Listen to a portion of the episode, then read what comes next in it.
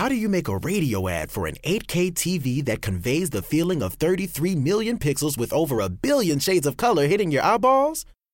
This is the best we can do. Samsung Neo QLED 8K, unreasonably good.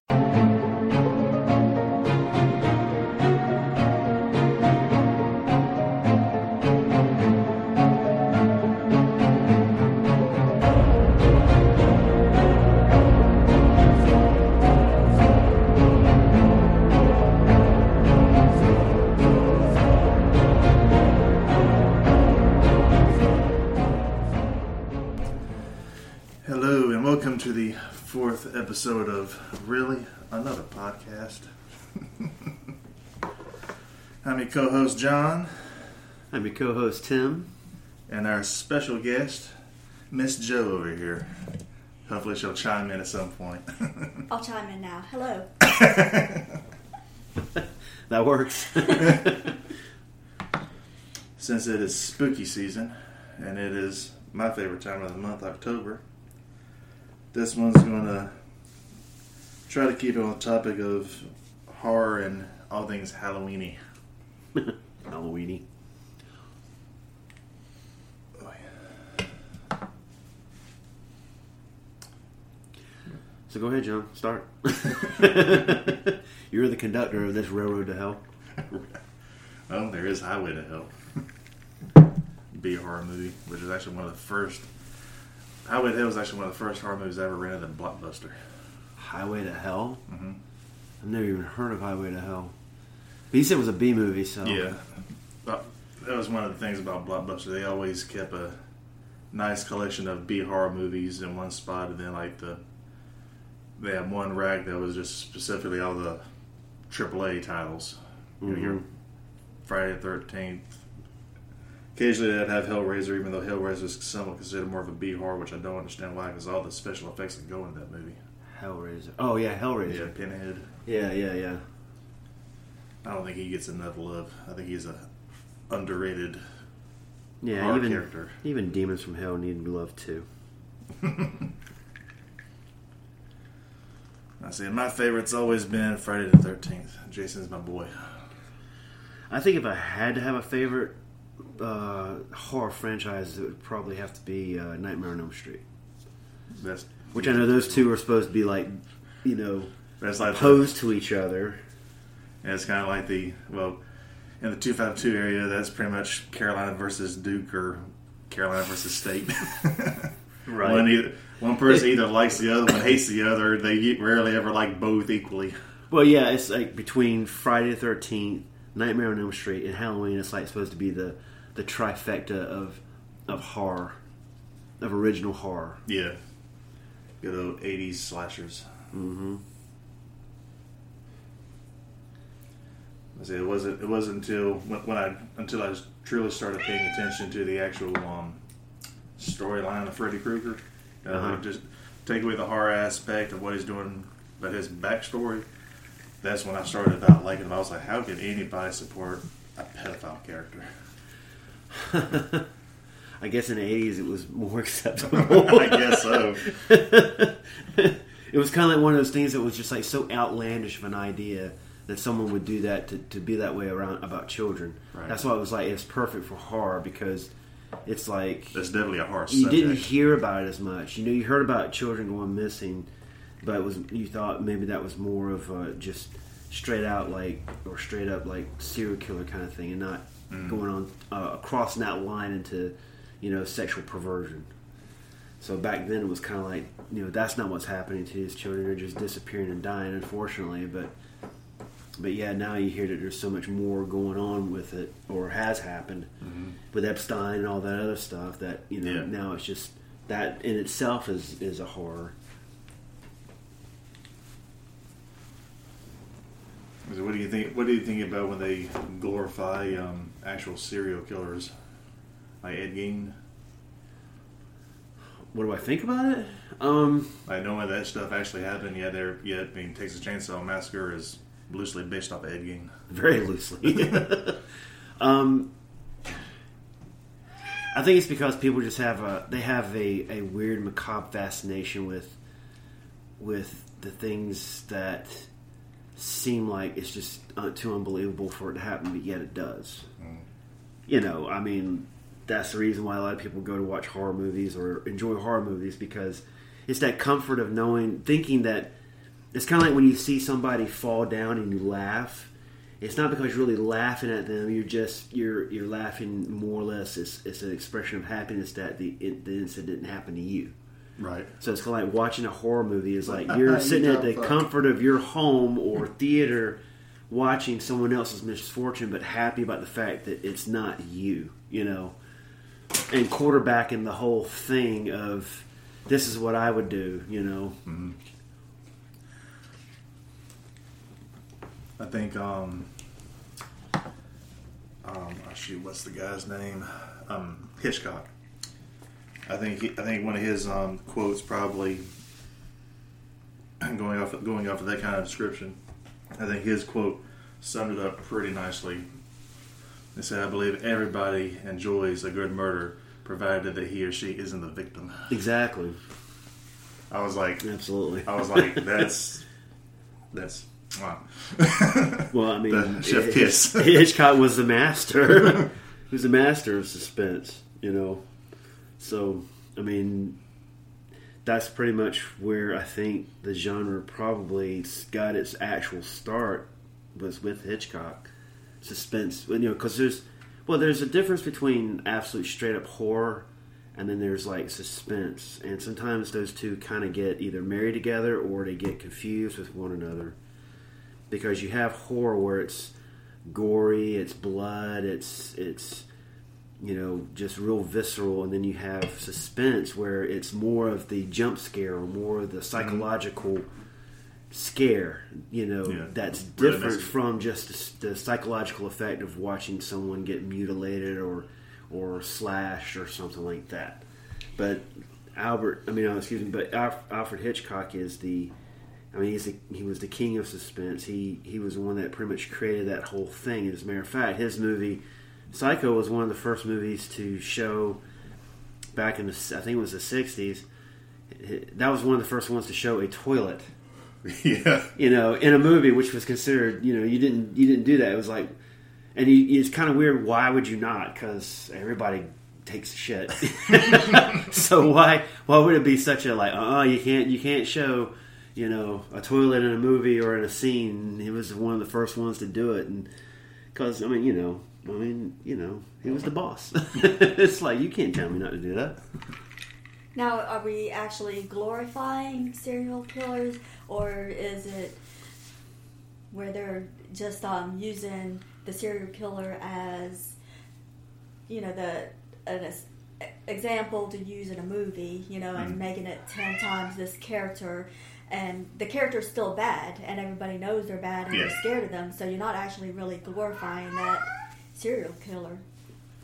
Well, where I was talking about when it comes to glorifying is where like out of nowhere you start seeing all these these fan made T-shirts and hoodies and whatnot, and it shows like like Ed Gein, for example, or Ted Bundy, where you can go out now with his website, sh- you know, showing them, showing like their birth and their you know the day they died, and instead of it just being something they threw into a horror movie to make money, like I've actually found a few people where they're like, "Yeah, I love Ed Gein. I mean, like his story is awesome." I'm like, "Dude, he was a serial killer. How can you love that? I can understand you enjoying the movie for what it is, but when you actually like liked what he did and thought it was awesome, I was like, that's a different story." Yeah. I don't know. like because they're like, if I if I was in his shoes, I would have done it this way. I was like, that's pre attempt. I was like, that's now you're talking about pre attempt. like you're not putting thought into it. And I guess sometimes it's just some people like to be different. They like to claim that they have this fascination with a serial killer because it's not considered normal behavior. So it makes them seem like they are on the fringe of society or they're different. Mm. And for some, it's just a fascination. It's a passing fancy or it's a passing thing. But for others, it could be a, a warning sign. Mm-hmm. That's you know, there's something psychologically wrong with this person. And I can understand the psychological aspect, like wanting to learn more about them to find out, you know, what makes them tick to think that way. I get that completely. I think that's with I think that's almost with anybody wanting to know how they how the thought process is. That's why you have profilers, you know, and they're being profiled. I love um, profilers. It shows about pro- profiling Yes. serial killers, kind of breaking it down, Right. trying to figure out their background, what caused them to to flip the switch. Right. And they talk when I when I took psychology class in high school, which unfortunately failed it because I could not get the terminologies correct because there are 18 syllables for the words. I was like, how? I was like, you want me to pronounce? it? I can't even spell it. Right. You know, there was a couple of there was a couple of days in, in that class that uh, that's all we talked about was what makes a serial killer's mind tick. I'm just like, I I can't I cannot I cannot get my mind to. For me, it's like I can't get my mind to go that dark to try to figure out what makes them do the things they do, unless I were to try to go through it and do it myself. Can't be too hard. I mean, just think about it. Break it down. I mean, we're all one step away from being that person. You could be driving your car to, into town one day and somebody cuts you off, and the first thing that hits your mind is you either want to knock them off the road or with your car, or you want to kill, follow them, and maybe even just punch them in the face. It's it's just that close of a switch that you know you won't do it, but you know how how close to getting that switch turned on or off, whatever the case may be, off of normal behavior and or on to psychological behavior that makes you want to become that person because that's all you can think about. Your anger may override your better sensibilities, and we're all. I think most of us are one, two steps away from that. We just we just don't go that far. We haven't been pushed that hard enough to go in that direction, whether we've been raised properly or not. You know, wherever you want to try to throw into that that soup of you know whatever caused this person to act a certain way. You know, we all have our breaking points. You know, doesn't matter if you grew up in a household of, you know, the family dog and a white picket fence and the great family, and or if you grew up in a usually the Uh, ones you have to watch uh, out for. a drug a den of drug and prostitution. You know, there are some people that have come out of that as better people than some of the people that grew up in a quote unquote normal situation. Well, it's like the um, documentary we saw on that guy the other day that killed his wife and his kids. What was that guy's name? Oh, um, They were from North Carolina and moved out to Oklahoma or somewhere like that. There's been a few incidences like that. I say that's well, pretty much the friggin' storyline of Amityville Horror, where the father snapped and killed his whole family. On, I'll have it in a second here. I would love to go see that house in person, but It's in Colorado. Well, which house you talking about? the Amityville Horror House. Oh, well, that's in New York. I I've seen pictures of it in the daylight, you know, after, you know, with all the special effects and lighting taken off the um, cover. It's a really beautiful home. So that's based on a true story. Yep. So what's the background of that movie? Well, the um, well, well the real the real life thing, you know, is what I just said was um, you know, the, the father snapped and killed his whole family, and then he killed himself. But the um, actual movie, Which which movie you talking about? Amityville Horror, Well, it wasn't the father that snapped and killed his family. It was it was the son, the oldest son, that snapped and killed his family. That was the original family.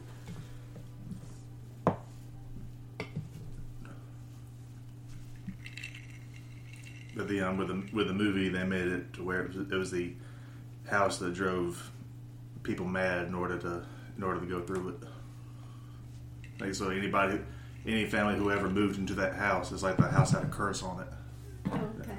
Yeah, it was Ronald DeFeo Jr. He he went. He was one that he uh, claimed it, it was voices in his head that were telling him to kill his whole family. So he killed, he killed his whole family, and he admitted to it. And then it was the Lutzes that moved in not long after, and were experiencing the so-called demonic presences in the house, and uh, and that caused the you know it was causing the Lutzes to experience all this, and then they only were there for like a month before they got run out of the house.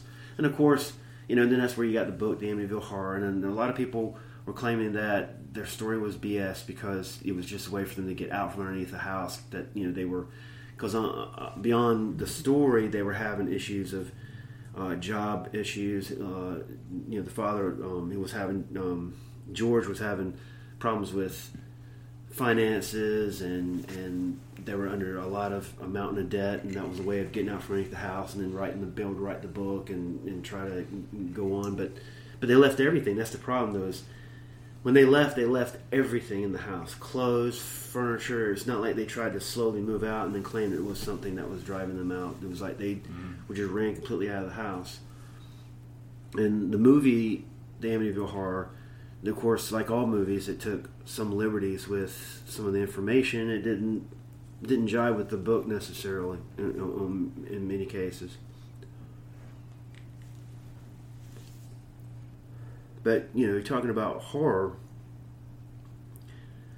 It's like things come in stages because if you look at a lot of the movies that were released in the '70s under the moniker of horror, the majority of them had everything, just about everything to do with demonic possession, the devil. You had the Amityville Horror. You had uh, The Exorcist. You had Rosemary's Baby. It's like every other movie. There was a Damien. Uh, you had the the Omen.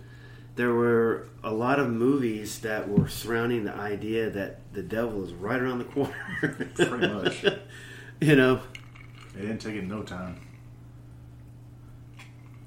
You get into the supernatural horror. and hardly anybody ever makes a really good one when it comes to that.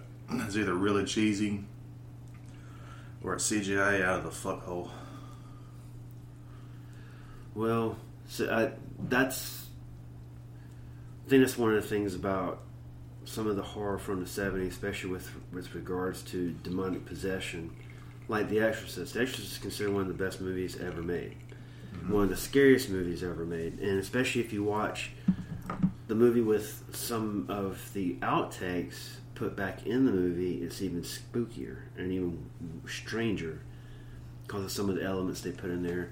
And of course, like uh, you know, like a lot of movies that have to do with horror, there's there are rumors that there were crazy things weird things that were happening on set, like some of the furniture on set moving without anybody moving it, things like that. In other words, like as if it's almost as if the the movie itself was kind of possessed in a way. Yeah, there's a there's actually a, there's actually a documentary on Shudder talking about um cursed movies to a degree where so much unexplained stuff happened on set and nobody could um explain it.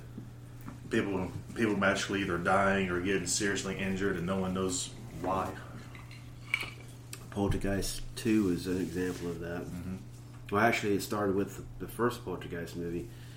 And there's been a lot of contention back and forth, and you have to really kind of dig into it a little bit. But I want to say it was the second movie, Poltergeist 2, where some of the skeletons that were used, or it might have been the first movie. Actually, I think it was the first movie. The skeletons that were used Oh, yeah, were actually real yeah, skeletons were actually real skeletons from a, a medical examination lab or something like that. And That's one thing I've never understood why people got so buttered over that. Because me, it's actually cheaper to buy or rent those things versus actually use special effects and make them. And movies have been doing that for years. Mm-hmm. And for some odd reason, that one particular movie, everybody got they got so offended that there was possibly real skeletons used. I, I was like, grow up. it probably wasn't an issue back then until it just seemed like there were strange things happening on the set. So it's like when strange things happen, you have to find a source. Even if you don't know the source, you, your mind has to pin it to something. Something has to be accused. And so it was very easy to say, oh, well, it must have been these skeletons that were. We just now find out that they're they're taking they're actually real skeletons. They're not like fakes. So it's like that must be it. It, it must be the ghost of these skeletons that are haunting the set. And I actually heard one um, one rumor or conspiracy theory, whatever you want to call it. they, they're thinking that they used um, they used skeletons from ancient Indian burial ground. I was like, oh come on. I was like, that's one thing that's been overplayed so much when it comes to movies. The Indian burial ground thing, mm-hmm. or Native American burial ground. if you want to be politically Oh. correct. Well, this ain't a PC. this ain't a PC podcast.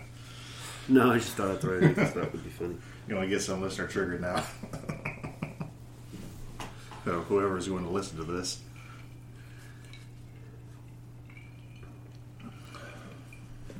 But I think I think sometimes it's put out there just to kind of like gain more interest in in the product.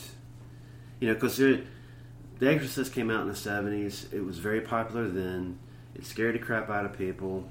I think there was even some reports of people having heart attacks going to go see the movie. Yep. Uh, and then That that You was know. one of the, that was one of the first movies that really gave a shock value seeing it in theaters for the first time for for it, for its time anyway. I mean, a lot of people got disturbed by that movie. and movies are the, they're the product of their time.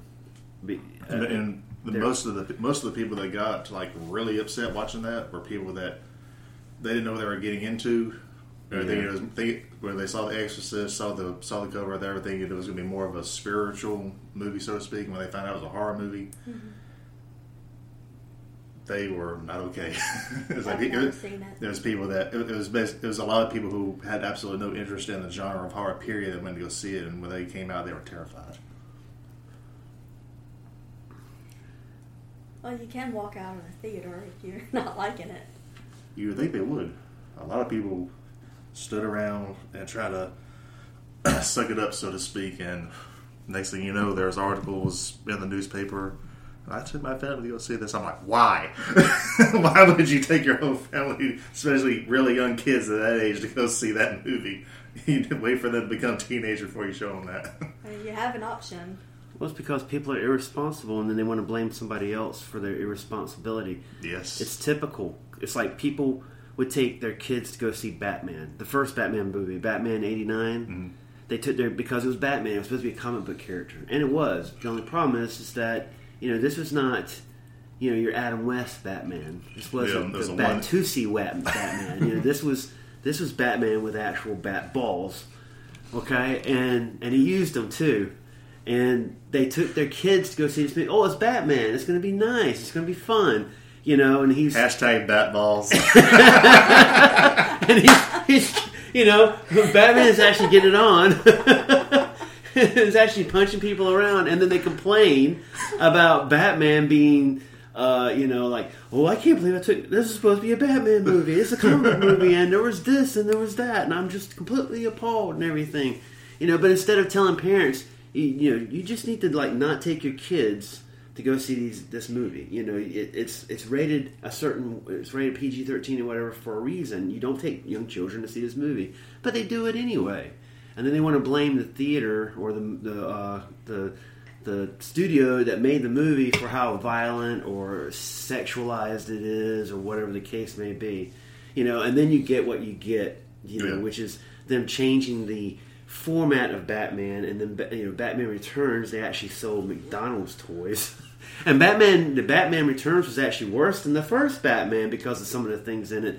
But they're like, oh well, let's market it to children because children are going to go see this movie and put, you know, that uh, let's put the Penguin and his Penguin mobile in the bat in the uh, McDonald's Happy Meal box for Christ's But sakes. parents are, you know, they used to watch the movies first before they would let their kids and say, yes, you can watch this or no, you can't watch it. Mm-hmm. They took responsibility. Now everybody is, you know, relying on um, somebody else or a PG rating, uh, which, you know, if look at the PG rating, review it, and see, you know, is it something you're going to carry your kids to? that's Take res- some responsibility yeah. yourself. Don't. Everybody's so easy to blame it and let society raise their own kid, their kids for them instead of them raising their kids. Yeah, too too busy becoming a victim. Mm-hmm. And they should do their research and observe before they They need to Continue get bat balls. Oh, well, there's a T-shirt now. really, another podcast presents hashtag Batballs. But it's the same thing with horror movies because, you know, people will take their kids to go see a character that has become so famous that it's become part of the, the, the pop culture lexicon. I'm sure there were parents that took kids to go see Friday the 13th movies, or, or actually even better than that, they, they took them to go see Nightmare on Elm Street movies. Now, how's that a trick? Is that Freddy's character becomes so popular, becomes a Halloween. You know, you got kids dressing up as Freddy Krueger. They're dressing mm-hmm. up as a character that was a pedophile in the movie. You know, even though you never saw him do anything, it was just implied and was talked about, and mm-hmm. especially in the first movie, and to set up the background of the character. And now kids are dressing up as Freddy Krueger, and now they're taking their kids to go see these movies. They're trying to impress their, so- they're trying to embrace their fear. Yeah, That was the one that I saw, the first and the last one, not the other one. oh, Nightmare and not and not A Nightmare on Elm Street. Yeah. Well, okay, so which one was the last one that you saw? Because there's a difference between a last Friday I Thirteenth and then. Freddy's dead, I think. Oh, okay. So you saw you saw Freddy's dead. I think it was in 3D. yeah, that, That one was was the in 3D. I saw that one what- too. Yeah, that's what it was. Uh, This stuff, this stuff's starting to kick in a little bit. Yeah. This is, this is, this is nice. There's only one good Friday the Thirteenth movie. I mean, uh, there's only one good Nightmare on Elm Street movie, and that is the first one. And that was the one I saw, the first one and the last one. Right, and the last one was like it, it's like it's, it's unfortunately it's one of those properties that just got worse and worse with each now there is there is, progress, but which each, each one that was ever done. there is one movie, and I'm almost part of me is almost afraid to admit that I loved it, but well, like that cat's out of the bag now. But No, you keep it, Fan- keep it, fans up, fans, keep, keep fans, building it up. You're working, you're working good. Keep building it up because I'm waiting for the for you to announce it. And I say everybody likes what they like, you know. Yeah, but there, there's certain movies where you will get blasted. Like, really, you liked that piece of shit. yeah, I'm like that about Hudson Hawk. But one one movie that gets a hell of a lot of beef, and I hate that it does because man, I actually I went in theaters and watched it, and I, and I came back when I was leaving. I was almost the only person in the theater that enjoyed every minute of it. Everybody was like, "That movie was a waste of fucking time." What were they thinking? Freddy versus Jason. really? I absolutely loved that Mm-hmm. movie.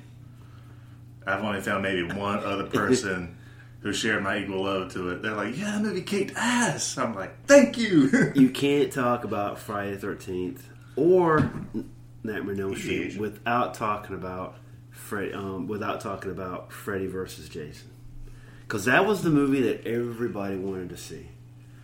and the only, the only, my only negative review for that movie was that Kane Hodder did not reprise his role as Jason. Mm-hmm. But after watching Kane Hodder's documentary on Shudder, he was originally supposed to be in that movie, but they got his stunt double to play it instead. And that was because the guy who um, was in charge of casting wasn't told that Kane already had the role. Mm. And he was, Kane was livid. Oh, And the guy who, the guy who was a stunt double was the one in um, Takes Manhattan where he gets hit by the car. It was that one stunt double. The guy's only been in one. He's only been in one uh, Friday the Thirteenth movie, and he's the one that was Jason the whole time. oh. I was like, yeah, Kane, I can under- I can understand completely. You got pissed off with that. The thing that pissed me off about that movie was the fact that Freddy didn't necessarily win that fight. I wanted Freddy I to think- win that fight. Yeah, I wanted Jason to win. I wanted Freddy to win because I've never really cared that much about Jason. That's it. I'm going home. it's because Jason is like, I mean, what really, would- I think what would have been really cool about that movie, and I know they're separate, but it would have been cool if like Mike Myers came in and actually took them both out. That actually would have been a nice twist. I wouldn't. think it would have been a, a hell of a twist. I wish the idea the, the idea for, for for Jason in general came came from the Halloween movies anyway, and the only the main the only reason why you don't hear you know Jason, Jason's you know mini you know mini song throughout the whole entire thing, like you do a lot with the Halloween movies, is because mm-hmm. they did won't. They felt if they did that, it'd be a blatant copy and paste. Yeah. The one thing I never understood about Halloween was why in the world do they use William Shatner's face as the mask?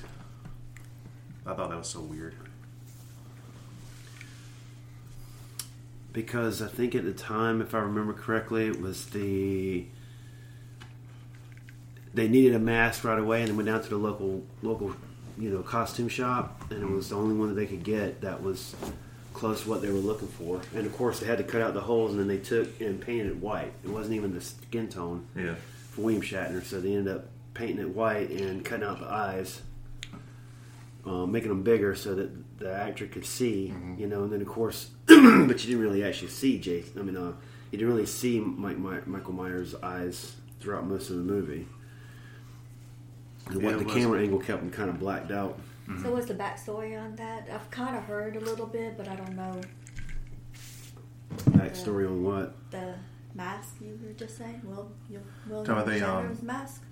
The uh, yeah the mask that um that Michael Myers wears, the the, um, the Halloween mask that he wears, it's um it's William Shat it's William Shatner's William, yeah William Shatner's face, but they um whited it out From it- what? from the it was a it was like one of those I guess a star I guess a Star, Star Trek, Trek? mask. Mm-hmm. Mask? Okay. Yeah, and they whited it and they whited it out because they didn't want it to be you know blatant. It's kind of the same thing with uh, how um, Jason's mask came to be. It was the um, when they brought it when they brought um, when he mysteriously you know grew up to be a young I mean a, a full grown adult from being a kid in the first movie to being like I guess thirty years old in the second movie so to speak. When they um when they wanted to remove the um the potato sack from being his mask, they wanted to give him a true a true look. The hockey mask was actually on a whim because they they wanted to change that out. And the um, when they were trying to figure out what to do, and they were actually lose they were actually losing um, recording time. They're like, we got to find we got to find a substitute quick because the director hated using the um, potato sack mask in the first place in the second movie. And um, a dude walked in wearing a hockey mask as a joke. You know, just I mean, he was he was wearing it offset just to have fun, and the director saw it said, "Yes," and he said, "Bring that here," and they took it, put it on the actor's face, and it's the classic look ever since. Okay. Yeah, I guess I kind of can agree to some extent that if, if it, I have a feeling that if they didn't use that hockey mask, Jason probably wouldn't be considered as cool of a character as he is today. If they probably used anything else, me he wouldn't have a franchise. Because everybody, it doesn't matter. It doesn't matter what Friday the Thirteenth um, fan you find. The main collection they have is the masks. They don't have the other outfits that he wears. They don't have all of the tools that he, mean, the weapons that he ever used in the um, in all the other movies, whether it be machete or fire poker or the harpoon. It's always nothing but masks. Of course, what people also forget is that the first Friday the 13th movie was not Jason. Yeah, it was his mother. It was his mother. Jason didn't actually make an appearance until at the very end of the movie. And that was really supposed to be more like a dream sequence. And that dude looks weird now. When I went to go look up what he looked like, you know, without his prosthetics, he looked weird as hell. well, we- we know all grown up anyway. Yeah. The guy looks like he belongs to the hair metal band.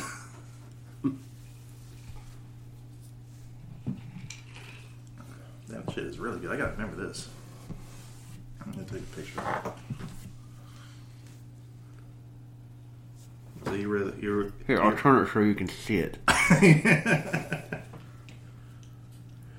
You have to make a trip to I am. Gatlinburg. I got some um, coffee creamer too. Oh, smoky moonshine. Coffee creamer has some kick. That's what you need in your coffee. Some kick.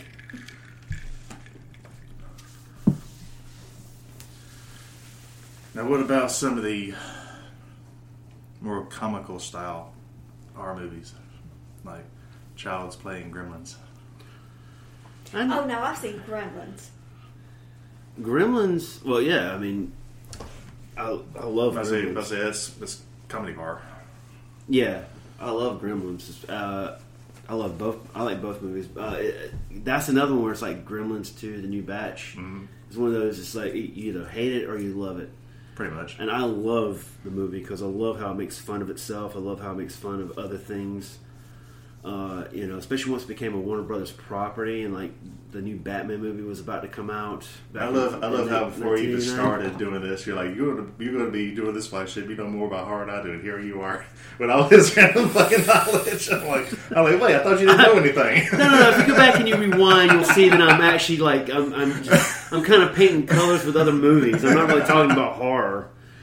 Well, I never considered Gremlins a horror movie. Like when I first watched it when it came out, whenever it came out in the early '90s, eight, late '80s. I don't know when it came out. I don't know. I considered it hilarious. Let's look it up. I want to say it came out in 1984, and it was actually the movie that helped create the need for PG-13.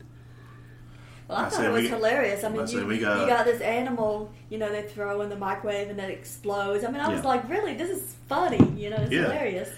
You know, if you look at it that way, you don't take it like, yeah, the first one came out in '84. The new one came out in 90, you know, 1990. Yeah, 1990, because they were in 1990s when uh, Gremlins 2, the new batch, was released, and it was released. Actually, I said before, but it's actually after Batman. Uh, I think the property became a part of Warner Brothers, or at least because there was a part in the movie where one of the Gremlins takes an elixir that turns him, gives him bat wings. So when he flies out of the wall through the wall, it's like when the camera pans over real quick, it's the bat symbol in the sh- in the shape of you know in uh, a hole in the wall. So it's Oh, like it yeah, makes yeah. fun of Batman. right? And I'm just sitting there laughing because all that and all the other different things that happen in the movie. It's like Gremlins 2 is more farcical. It's more funny and whimsical than the, the original ones. The original back in 1984 was more of a kind of a, a kiddish horror, horror because of some of the elements in it. But it was, um, but yeah, the second one was because they wanted to make the second one a lot like the first one, actually m- m- more horror thing. But they just they ended up going in the opposite direction, make it more fun, make it funnier, and that's where I think it lost some people because they they wanted to see something more like the first movie, and it would, they got something completely different. But uh, to me, for you know, for me, I think it worked because you actually thought it was they actually had it seemed like they were really having fun with it. Right. Well, that's kind of like you know um, when um, Little Shop of Horrors. You know, when I first saw that movie, like back in the '90s, I hated it. Well, th- when I saw it, I saw it in the You saw it in 90s. the '90s, but the Right. movie came out in the '80s. Right, but I saw it in the 90s. I hated it. And so I refused to watch it again. And everybody's like, oh, Little Shop of Horrors, I love it, I love it. I'm I'm like, I hate it, I hate it, I hate it. Why did you hate it? Because I did not understand the concept I- of it. I just, I was thinking serious. You know, I'm thinking, okay, Little Shop of Horrors Uh-huh. is supposed That's to be like taking- serious. that's like, uh, I was not taking, um, prepared for it to be a um, comedy. I wasn't Comedy prepared, right? A comedy horror. I wasn't good. I wasn't prepared for that Oh. um, for it to be a musical. So then when you when we watched it about three months ago, I was like, okay, let's give it another try. But give me the backstory on it. And you told me the backstory about the movie, and this time I was like, I get it. Now I enjoy it. so I actually had a good time watching the movie this go round. Now, was that the original one you watched or the '90s one with Rick Moranis in it? The original.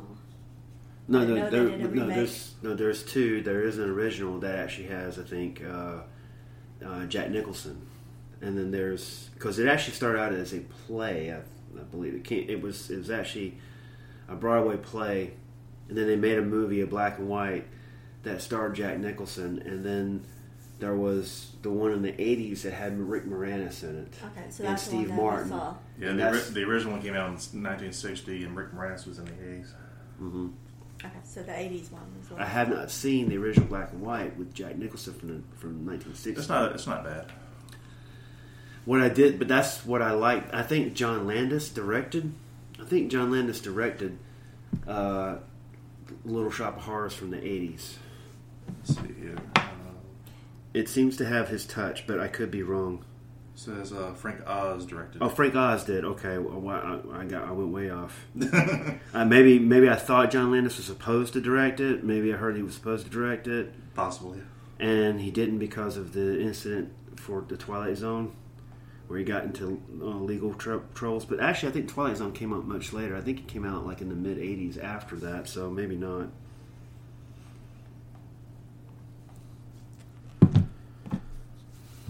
That's I mean- that's another thing I would love to see more of is Twilight.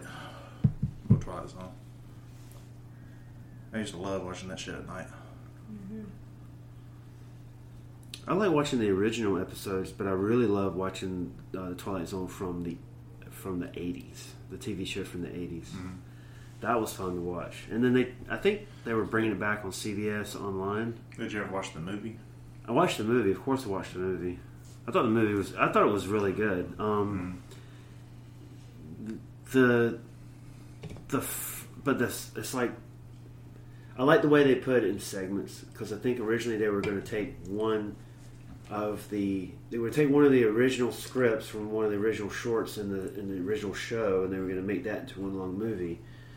But when Steven Spielberg was in charge, when he was running the project, he decided it was probably better to actually take and uh, and split it up into um, like do like they they did like where the movie has segments. It has four four like semi movies or segments in the whole movie. And one of the best parts of the movie was at the very beginning of the movie, where you have Dan Aykroyd and um, uh, shoot, I can't remember the other actor's name, but I should know it. That's right. I'm D- IMDb is your best buddy. Can I remember it? Oh. Now, did you hear about the um? Let's see, one, two, three, four, How sad it is when I put in type in Twilight, it's Twilight movies come up first. Bunch of savages in this town. They, there was uh, one, two, three. There was four people that died on the set of, Twi- of Twilight the movie. The um, the ending scene where the um, helicopter is supposed to um, evacuate the um, evacuate the kids. the, when, when they set up, um, they had some pyrotechnics in the um, I think it was I can't remember if it was a lake or a river. I just remember it was a body of water, and the um, the the pyro, the um, supervisor for the pyrotechnics Yeah. didn't go didn't do his job.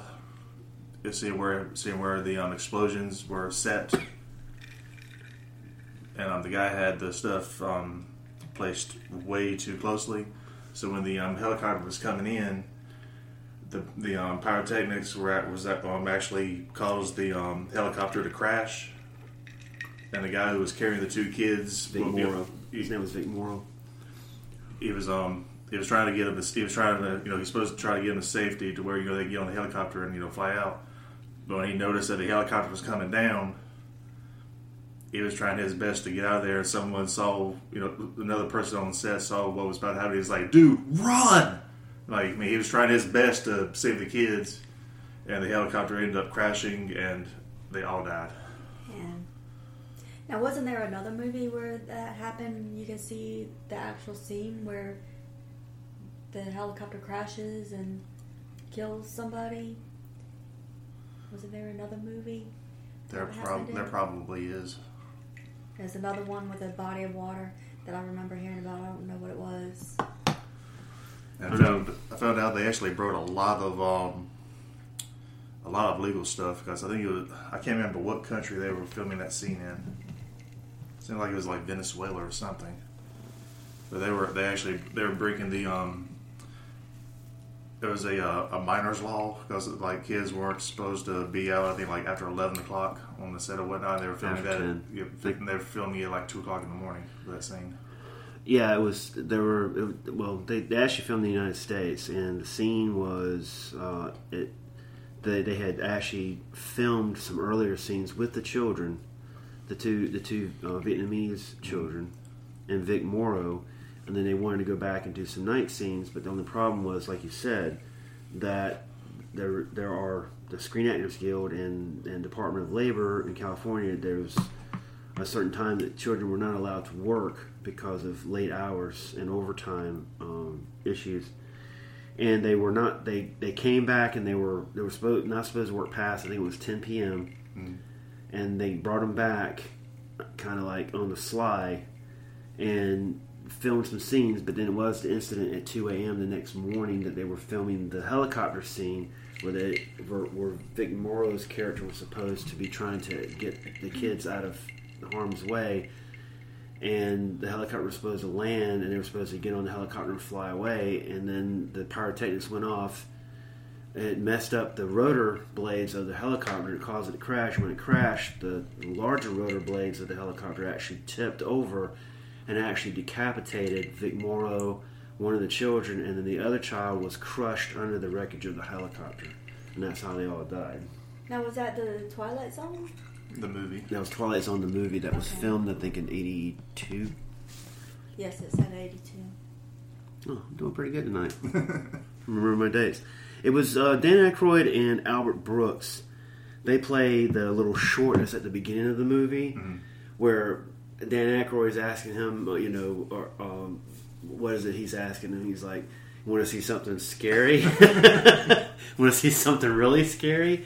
And then he turns around, and he's this monster, you know, and he attacks Albert Brooks' character, and then it's like, and it's like it, the camera goes from inside the the uh, the uh, car to the outside, and it's like you see the car rocking, and then uh, and then it, the camera pans up to the sky, the twilighted sky, and that's where it starts with the, the, the title sequence and the title card for the Twilight Zone the movie.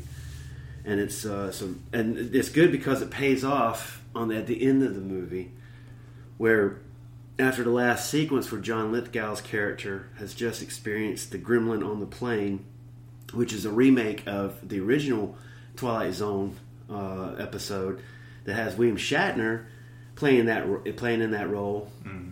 Uh, John Lithgow's character is being loaded into a an ambulance, and the, the ambulance driver is asking him, you know, oh, had some scary stuff going on up there, huh? And he goes, yeah, yeah, pretty scary. He's like, and then it's Dan Aykroyd. He turns around to him, you know, from the driver's seat, says, "When you see something really scary," and then John, and then the camera pans back to John Lithgow's face, and he has this worried look on his face. And then the the, dri- the ambulance starts to drive away, and then that's where the movie goes into its it, its ending and its and its uh, you know its sequence. It's uh, its credit its credits roll, and, and it's just it's another one of those where it's like it's it's tinged with horror, but but then the comedy too, especially at the very end. You know, because that last sequence was probably probably that was probably the most intense sequence of the the the, the movie. The first one was very intense. The first one was the first one was very intense uh, because of the subject matter, where Vic Morrow's character has to. He's very bigoted. He's very racist, and he ends up experiencing these issues of being a black person with the, the you know being chased by the Klan. He experiences being a Jew, uh, going to a concentration camp, being hunted down by Nazis, and so forth. Uh, so to get him to understand that his ideals are not right, and it's that scene where he was supposed to play as a Vietnamese trying to ch- save these children in Vietnam, and that's when they were trying to film that, and then they had the horrible accident that that ended that because that's how the sequence was supposed to end, but instead they had to rearrange it. He was still in the movie; his scenes were still in the movie except for that. So his last scene was the in the sequence was him being carted off on a on a train that was supposed to go to a concentration camp and that was very intense. And then the, the two in the middle, actually, one of the the one where the sequence where uh, the the children were the old people uh, in, a, in a rest home become children again for a little while. That one was filmed by Spielberg, and that was probably one of the more benign sequences of the movie. And then you went into the sequence where that was. Uh, uh, about the, the, the kid that had the special powers, and then the last one was the, uh, the the the gremlin on the plane was with John Lithgow, which was very intense. That was a very intense and a very well done um, sequence. and then it, and then you know because then you know that's how it goes. Like it builds up this huge suspense, and then it's like it, it just ends with a nice little comic note that just really you know brings you back down from that high of that high intensity that was going on in the last sequence of the movie. But I like I did like Gremlins because it was it was it was like it was like soft horror in a way that was it was fun to watch, but there were instances of it that were kind of spooky and kind of scary.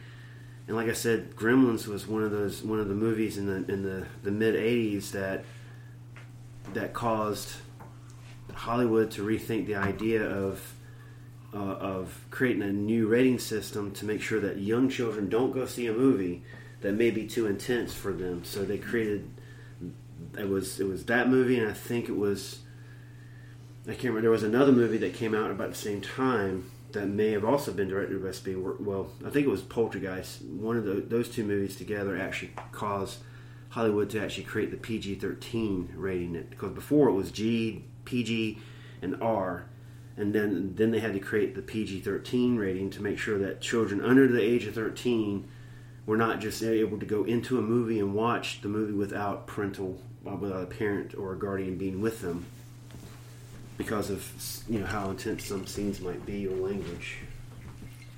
I know a lot, a lot of people, uh, when it comes to gremlins or stuff that's not fully scary, they consider it um, gateway horror, where it's, it's it's scary enough for the whole family to watch, but it's not going to be terrifying for a certain audience. Gateway horror. Hey, blame, blame Eli Roth for that. No, I just think it's an interesting uh, way of saying that, like gateway drug, gateway horror. Like it's just just enough to get you hooked. Pretty much. just a taste. It's like it's like that was good. I want more. I didn't have the gateway horror. Oh, I guess I kind of did because I, for the longest time when I was a kid, I could not watch a horror movie. I was just scared to death of watching horror movies. Couldn't watch them. Didn't want to watch them. I watched the Gremlins in a theater, and I wasn't really scared by it. I think the only scene that scared me was at close to the very end, where Spike's character, you know, be, like come, jumps out of the out of the fountain after he's Oh been, yeah, uh, uh, you know, I, mean, I remember that scaring the shit out of me when I was young. we know after he's been melted by the sun, and then he jumps out. It's like the, one of the first instances of a jump scare. Yeah, it was like a goo, like a the gooey skeleton coming out. Yeah, and I think that was probably the the. That's why Gremlins isn't really a scary movie so much as I think it's just one of those like it's like a comedy with a little touch of horror to it, or a little touch of the scary to As it. as you can't help but you're supposed to hate, but you can't help but love them. But I mean, it, but I remember after the movie came out, there were like coloring books, and there were like little music books. You know, like you put a little uh, what was it? Um, one of those little records on a, a player, and it, it would play with, and it would play. The narrator would would take you through a picture book of the movie. So obviously, the movie was like geared towards like knowing that there were going to be kids who were going to want Gizmo. You know, I remember Gizmo being a uh, a, toy chore, choice choice that for that Christmas, even though the movie came out in like June or July. But I, I think the first actual horror movie I watched was was Nightmare on Elm Street. No, that's not true. The first movie I was taken to to see that was horror, or could be construed as maybe action horror, was was actually Mad Max, the very first Mad Max movie. Because I know I had to have been at least four, maybe five when I was dragged off to see that movie. And I didn't even know what I was getting myself into. I was just going with my mom and dad. They took me to go see this movie. I went to go see it, and it traumatized the crap out of me. And I just remember it ever since. And I, I don't think I've ever I've even watched the movie again in my life since then. Wow. I know it's a good movie, but it's just I was really young to watch that movie. And then I watched. Um, then maybe it was Friday. I mean, Nightmare on Elm Street was the next actual horror movie I watched, but that was on VHS. And then I saw Friday Thirteenth three part three in the theater, and uh, um, and that really didn't bother me as bad. Was it Friday the Thirteenth more like a moral lesson? don't have premarital sex. It's Hop in a sack equals instant death. Are you were you a fan of um, Tremors franchise at all? Oh, I love Tremors. Not the franchise. I was. I liked the first Tremors movie. No, so you haven't seen all of them. Logan's seen all of them. Barf. But when I first, but when he, I was actually kind of watching a little bit with him, and then when the what was it? The um, I can't remember the name of the the, the, the characters, the, the the creatures. Oh, Graboid. Graboids, that's it. When I started, when I saw a scene where they were walking around on legs, I was like, I'm out. I'm not. wa- this is getting too way too stupid. I mean, that that's another one of those like horror They had- slash comedy movies that was. They had they had really they had good. uh, they had like a they had like a metamorphosis evolution to them. Let's say you had the Shriekers and you had the Ass Blasters. All I know is I watched the first one, and that's the only one I've watched.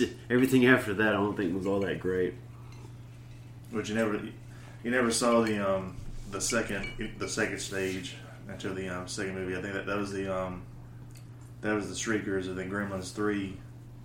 That's where they brought the Ass Blasters in. I remember the first time I watched it. I want to say I was probably ten years old when I when I watched the first one. I was you know born in '84. That movie came out in the '90s. I mean, it came out in 1990. And when I saw that thing come out of the ground the first time, I said, "I don't want to play outside anymore." but I saw exactly how easy it was for that creature to take down anything. I was like, "Yeah, I'm good. Mm-mm, I'm good." Well, I thought the movie was ridiculous, but it might be one of those, it's, you know, those things again where it's like, I hated it when I watched it, you know, Mhm. back when it came out. Maybe I should give it another chance. I think you should because it's it's it's it's a good movie in that it, it it's got a little bit of horror, It, it, it has its that creature, horror, that creature got a- feature horror, but it has that comedy to it. I love Kevin Bacon's character in that Oh, movie. absolutely. which he didn't want to. He didn't want originally. He did not want to do, but I'm glad he did because, I mean, one of his famous his his favorite sayings in there. It's just when he gets real pissed off and he says, "What the hell's going on? I mean, what the hell's going on?" And like for the longest time, me and Justin would say that every time something weird would happen or something would show up on TV. We that didn't like- movie is so. That was the thing we would say exactly like that. that movie is so quotable. I mean, it's like Mm-hmm. outrageous. Um, my buddy, um, my buddy Ryan, when when we started really talking a whole lot, he would send me a random ass quote. I'm like, "That's from Tremors." And so I would I would continue to do the next line. He was like, "Oh shit!" so, so like the next thirty minutes, we're like just quoting the whole movie back yeah, back just back. putting quotes, sending quotes back and forth. That's that's a lot of fun. I love doing that shit. Yeah, Barry was actually the one that got me in, onto that movie because I, I think he saw it, rented it, and then he wanted me to watch it, and so I watched it. and We both enjoyed it. It was mm-hmm. just it was a really fun movie to watch. The second movie is just to me is just as quotable as the first one. And there's one scene if you ever decide to watch it, which I mean, I've got the whole trilogy at home, so you can watch it anytime you want.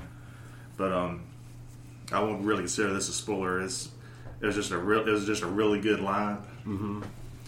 They're um they're, they're walking they're walking around trying to find trying to try, find a telephone because they're out in the middle of the you know the desert area, and they find um they find this jeep that's all wrecked and whatnot. And they hear this whole they hear this big old ass commotion like someone's like jumping on some um jumping on metal and this keeps on getting closer and closer and closer. Mm-hmm. And they're behind the truck, you know, ready to shoot and everything. And the um the shrieker comes out, and the damn thing's like no, just a little bit bigger than Georgia. And um, the guy I can't remember the guy's name, but it's the guy who's with um, Michael Gross in the movie. And the guy he goes, "Now how does a thirty foot worm turn into that little thing?" and I busted out laughing. no, Asia, you are not milking over my liquor. I think it became a trend for a while. It's just you know, it went from like really intense. It's like, like I said, it's like this in the maybe in the the, the '60s it was that suspenseful horror, and then in the '70s it became like religion horror or religious horror, like with the devils around the, every corner, with movies like The Exorcist and Rosemary's Baby and so forth. I hated Rosemary's Baby.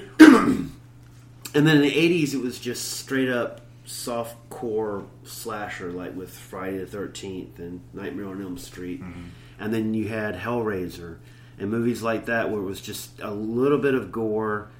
You know, um, well, actually, it was quite a bit actually. You know, um, but it was. But it was sort of like it was kind of kept more on the tame side, and in the '90s it ventured into the real graphic stuff, like with Hostel and and then Grindhouse with Quentin Tarantino. Because you know, it just it, horror had just kind of it, it kind of it's like each decade has its own type of horror. It's like it, you know, it's like you got more and more and more to the point where it was like it, it got to, you know, and then you had Saw, and then in the two thousands you had Saw mo- like movies where it was, uh, you know, just uh, people just getting slaughtered. just people getting slaughtered. But the thing about Saw that was so much different was that, you know, the, it's just. I thought it was just going to be when I first saw it. I thought it was going to be another one of these grind movies. But then, as e- with each movie, they were so smart in the way they wrote it to where it was like each movie really had a connection to the next one, to the one before it, or even, even you know, to the very first movie. I think they did a really good job of making that series really connect into a universe that Oh, worked. You know, and it's one of the few horror movies that does that. It's like you look at the Nightmare on Elm Street franchise, you look at the Friday Thirteenth franchise, and it's just a series of sequels. And they try to break down the psychology of the main character, or the main um, antagonist, like Freddy Krueger or so forth. You know, and then just with each one, it just gets successively worse and worse and worse. But Saw is one of those examples that actually does better than even regular movies like Transformers or some of the other movies that are like with you know has its own and trying to build its own universe. Saw is one of those that even though it's a horror movie and it's a fran- horror franchise, the fact that they were able to keep it so tightly knit within its own universe that it actually seems to work, that it's done better than most uh, movies that build its own universe, has its own world building effect, and that everything that happens really connects perfectly. There's no, there it doesn't seemingly have any loose ends or any plot holes to it. It's like it all has that connective tissue, each movie to the next. Where, and I think that's one of the things that appeals to people. It's like er- there's a reason for why the horror happens. There's a reason behind it. It's not just graphic to be graphic. So, what category would you um, put Predator in? Because to me, that to me is like the horror. you know that you have a creature that's hunting down man and you cannot see him. To Mm-hmm. me, that that's horror to me. I That would- consider that action sci-fi. Action, sci-fi, Action sci-fi. horror. You could put some horror tint to it It does have horror. It does have horror because it does have some gore and blood to it. But I mean, but Predator falls in the same category as Jaws or Okay. Alien, and the mm-hmm. reason is because the main antagonist or the or the creature is not seen. Mm-hmm. What is it that is killing people or eating people? You can't see it. That's what makes the monster even scarier. It's because you don't know what's going on. You cannot see who what this is that is killing people or maiming people. You know, and that's what makes that's what makes something even scarier is when you can't you don't know who the boogeyman is because when you don't know who the boogeyman is, you don't know how to fight it. You don't know how to fight against it because you don't know you don't know what it looks like. You don't know how to defend yourself against it. You don't know how to create what kind of weapons you need to use against it. You can't fight what you can't see. Exactly. You can't fight what you can't see. No, succinctly put. So that's why movies like Jaws and Predator and Aliens work so well. Because you cannot see your enemy, but they can see you. Chomp chomp.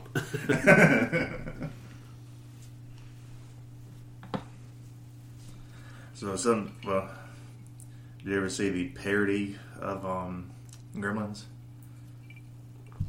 you talking about ghoulies? I was going to go with Critters. Oh, critters. no, I didn't watch. I never. I didn't watch Ghoulies, and I didn't watch Critters for that reason because I knew that they probably, you know, that was going in that direction. It was trying to Yeah, play on their whole they're Gremlins, but it yeah, was they're never going to touch it. Oh yeah, you could tell they were knockoffs, but no, I never watched them because I knew that's exactly what they were. Were knockoffs. I don't like Ghoulies as much, but I thought Critters was pretty fun. Just because they look like a look like a freaking um um like cat threw up freaking hairball and was rolling all around the freaking um, ground, and then I know it pop up. Yeah. I said literally, you see this freaking little hair hairball just go, mm-hmm. and then it pop up, and like its feet pop up out of nowhere, and he goes, yeah. I'm sure I can find a clip. Oh, it's easy to find. That's where it's like when, like, if we were able to incorporate video, that would be the point that the time when you would incorporate that clip, just so people can see that and either be absolutely horrified or, you bust out absolutely entertained by how silly that probably You talk about looks. those little puffball things, Mm-hmm. little legs. Yeah. Oh, see, even Joe knows what you're talking about. She doesn't watch movies. I know. Yeah, that little that little fucker. Oh yeah, yeah. As he just comes out rolling out, I mean, just rolling out like a little tumbleweed, and it pops out like that with that huge ass mouth. And I laughed the first time I ever saw it. I was like, "This is too cute." A little bit more, yeah.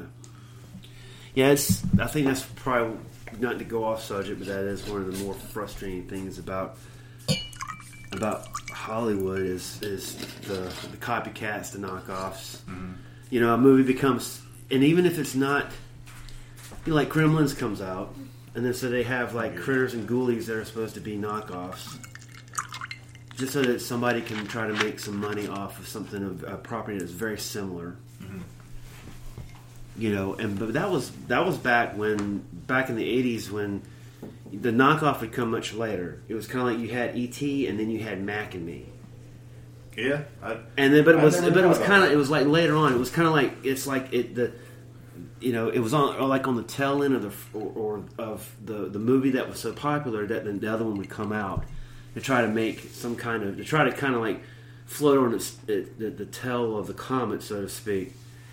But then like in the 90s it was like immediate. It's like um uh, deep impact came out and then like a week later then you or within a month you had armageddon you know and you did not go see these movies to find the difference. You went to go see like they, these movies like they're so it's like it's, it's they're so similar. It's like how, what's the odd what are the odds that one studio will come out with a movie about a, a, a comic impacting earth and then another one an asteroid that that apparently has a mind of its own somehow? I thought I've seen Armageddon, but I haven't seen Deep Impact. Oh, you've got to watch Deep Impact, but I mean, it's it's like one's one is like the the the, the it's like one's the smart kid and one's just the the the, the goofball in the classroom That cheated off everybody that else. cheat off everybody else. exactly. That's Armageddon. I, don't get me wrong; it's a good movie. It's fun to watch. It's brain candy from fucking hell. It absolutely is. I mean, it's a Michael Bay straight out of his fucking asshole movie. Okay, but it but that's exactly also what it is. it's explosions and, and asteroids that are just coming to doom the Earth and you know and destroying it at the last minute. And somehow it splits and it miss- misses both sides of the Earth. And you're like, okay, nobody believes in any fucking science in this movie. Science does not exist. it's just a footnote. That's awesome. Oh goodness. But yeah, you definitely have to watch Deep Impact and then Armageddon. Right, right. You know, one or the other. It doesn't matter which one you we watch first. And then you'll you'll you know, but you nobody can. I don't think anybody who has at least a couple brain cells can see can watch uh, Armageddon and think that this is a, a a movie based on science or has any poignancy to it. You know, obviously. But and I think that was probably the first movie that Michael Bay did that people are like, okay, we, can, we kind of see where you're going with your ideas and everything. That's why when you know it was announced that he was going to do the tran- first Transformers movie, mm-hmm. that a lot of people were like, oh no, it's going to be another Armageddon. You know, and I think that was exactly what some people quoted. It's going to be another Armageddon, but you know, not to get off subject, but Transformers to me, I thought was actually pretty good. I thought it was. I actually thought that he did a good job with that movie. That he stayed pretty close to what Transformers was supposed to be, the Generation One Transformers and so forth. He didn't stray too far off the formula, mm-hmm. but that's just that's that's a subject for another day.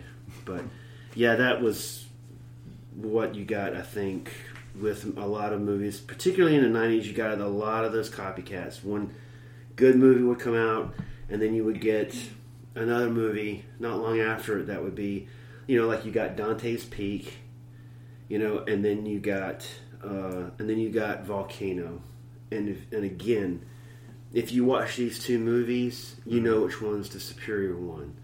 Is Dante's Peak, and Volcano is just absolute dog shit of a movie.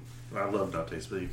Dante's Peak is awesome, but you watch Volcano. I mean, there's even a part in the movie where where Anne Heche's character has to explain what lava is to Tommy Lee Jones' character, and this guy, the character that Tommy Lee Jones plays, is like he's like he works for the city of Los Angeles. Mm-hmm. You know, he takes care of things for the city, and it's like, really, you got this job, but you don't know what the fuck lava is, and Anne Heche who I think was married to Ellen DeGeneres at the time because that was a nice publicity stunt. Um, had to explain to Tommy Lee Jones's character what lava is. I mean, you can ex- a five year old can explain to you what lava is because they're fascinated by volcanoes.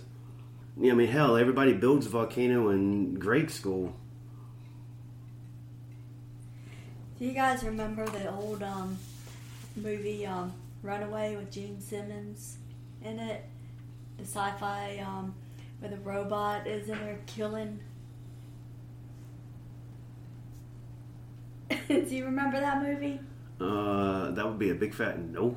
it's not. It's not ringing a bell right Gene now. Simmons. Gene Simmons. Okay, I, for some reason when you said Gene Simmons, maybe it's the alcohol, but I was thinking you meant Gene Wilder. No, Gene Simmons. Gene Simmons from Kiss. From Kiss. Yes, and he was in a movie about a runaway robot. No, the movie is called Runaway, and it's got Tom Selleck and. Um, oh shit, Tom Selleck. So I know someone was This off when he said computer, Tommy um, Lee. 'cause I was, I was like, wait, I don't remember him being in that movie. As Pierce Brosnan was in right, Dante's this Peak. um, robot Yeah. is programmed to kill. So it's like Well, what else would a robot be programmed to do but kill? Right? Yeah, it was, um, nobody kills. Nobody programs robots in movies to like plant flowers. Yeah, it was, it was um, Pierce Brosnan that was in Dante's Peak. Yeah, yeah. Pierce Brosnan was in Dante's Peak. Tommy Lee Jones was in Volcano. Oh, okay. I'm about to say, I don't think I've seen Volcano because I was, I was like, wait, I don't Yeah, you, wait, yeah. That's why yeah, you had a stone look on your face, like Because I was like, wait, I, I was like, I was like, wait, I'm seeing Pierce Brosnan immediately. Where I was like, where in the world was he in that movie? Yeah, you, you had the look of a chimp trying to do chess on your face when I was trying to explain Volcano, but that's why you never seen it.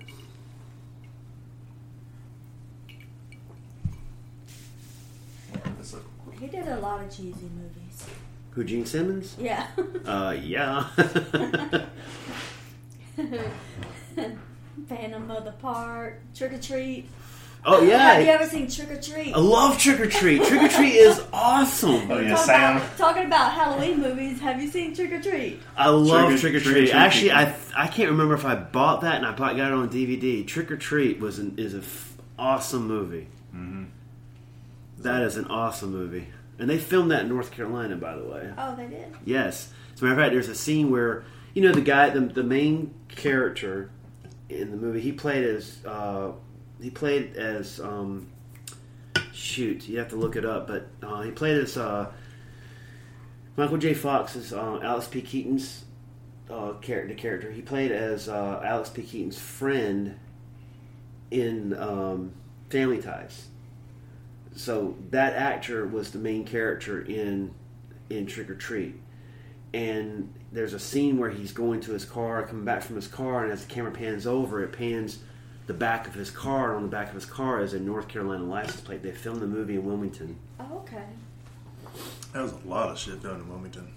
They yeah, they're always filming movies in Wilmington and Asheville, and you know. North Carolina for a while there. North Carolina was actually doing quite well with becoming a, a mecca for for you know production for movie production because you know the North Carolina has the beach, they have the sand hills, they have like desert like places, they have the mountains, they have the the Piedmont. You got Charlotte. I was saying Tusk was filmed in Charlotte. Hmm? Tusk was filmed in Charlotte.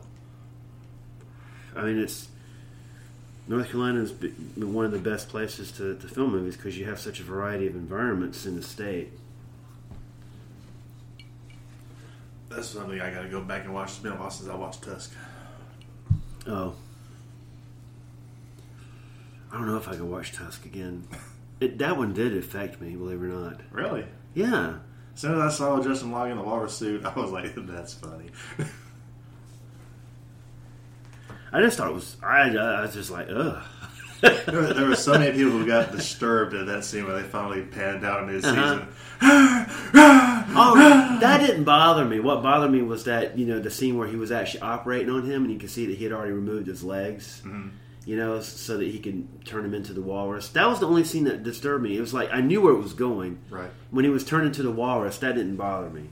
It was just that one scene because I, I can't deal with amputations in movies. I mean, I, I, I can. I, I have to if I want to watch like movies like Saw Right. and why not? But I mean, it's just you know. Oh, Ozzy Osbourne was in Trick or Treat. I Uh-huh. didn't know that. Yeah. I guess we're gonna have to watch that again. Like I That's haven't one. Of, Sa- that's one of Sarah's favorite Halloween movies. She loves Trick or Treat. Yeah, so I was just thinking, you know, there, there like whatever. What is a good list of movies that aren't necessarily just straight up horror that you can watch for Halloween? It does have a really good storyline. They have a good storyline that aren't just straight up like you know because everybody's going to watch. You know, like you go to AMC or or you know or uh, TNT and they'll have like the usual uh, month long lineup of like Freddy, you know, like Nightmare on Elm Street and Friday Thirteenth and the horror flicks. But then there's movies out there that are actually fun to watch that are Halloween themed, that are like an actual like Trick or Treat or Hocus Pocus. Movies like that that you can watch that actually have somewhat more of an actual story to them instead of it being just straight up horror. Mm-hmm. Well, then I guess we'll add that to our list of movies um, to rewatch. Oh, I bet I could find it like right now, five minutes on on uh, Prime Video. More It likely. is. It's on. It said it was on Amazon. It's on Amazon. Yeah. Everything's I- on Amazon. I know. Practically. We can watch that later tonight. That'll be fun to watch. I love watching that movie. Man, I haven't seen it in probably at least 15 years. Last time I saw it. Yeah. Actually, I think I just saw it a few years ago. I think because Justin and I were talking about the same subject, and I was asking him if he'd ever seen that movie Trick or Treat, and I, I can't remember how it all transpired, but eventually we, what you know, yada yada yada, boom, it was on TV. we were watching it. Like, oh, okay. yeah. I'm trying to think of some good, just like you know, pure joy entertainment stuff when it comes to actual Halloween stuff like Hocus Pocus hmm that I haven't seen in a while. The Great Pumpkin, Charlie Brown. Which is no longer going to be aired on ABC or CBS anymore. I mean, that's a shame. If you want it, you can watch it on uh, Apple TV. That figures. But also got you also I got, got a Halloween rock. Town. I was so sad for Charlie Brown. All he got was a rock. That's true horror. I, that was horrible. I was sad for him. I mean, I saw it probably maybe seven years ago for the first time, and I was just like, Seven years ago. I know. For the first time. These are not numbers that are supposed to clash in a sentence. because you know me, I'm catching up on stuff. Yeah, you that's know? catching up. I know. so then I'm watching this, the Great Pumpkin, Charlie Brown, and then he's like, all he gets is a rock. I got a rock, and I felt so sorry for him. I just, it broke my heart. Why does everybody hate Charlie Brown?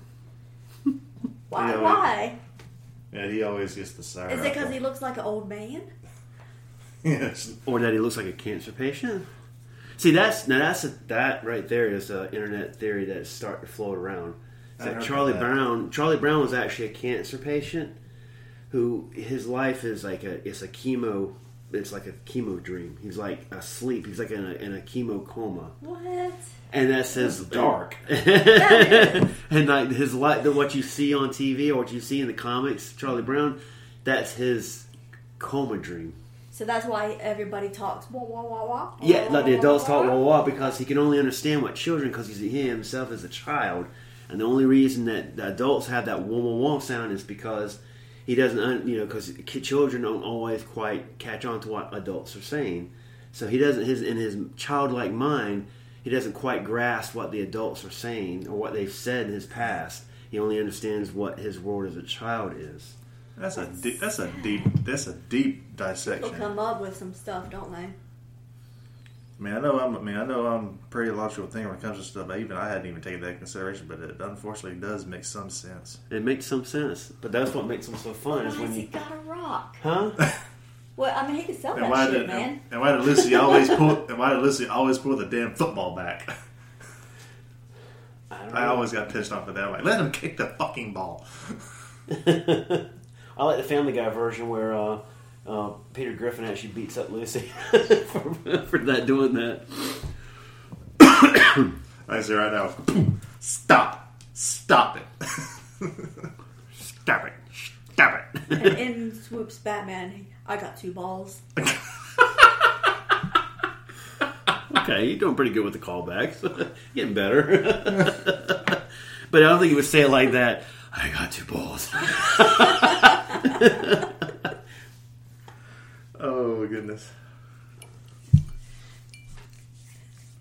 Have you seen the um the newest add-on add-on to Netflix? Um, Adam Sandler's um I think it's called uh, Hubie Halloween. Yeah, we tried. For like like Five- 10 minutes, 10, 15 five, ten minutes. minutes. Yeah. It gets better, Does it? especially that one actually has a the way they the way that movie ended. It ended on a very um like life learned lesson, so to speak. Like every- everybody who was you know picking on him reveal why they pick on him. Yeah. Like uh, basically the whole entire town envied him. Oh, okay. Well, when I found out that it was being directed by and written by the same guys that did Mr. Deeds, and uh, and um, I can't remember the other Adam Sandler movie off the top of my head, the one where he plays as the son of Satan, um, Oh, Little Nicky. Little Nicky. When I heard that, I was like, oh, that's why it was going in the direction it was, because those are two one of his worst movies. He's done some weird movies in the past, but those of his comedies, those two rank down at the bottom.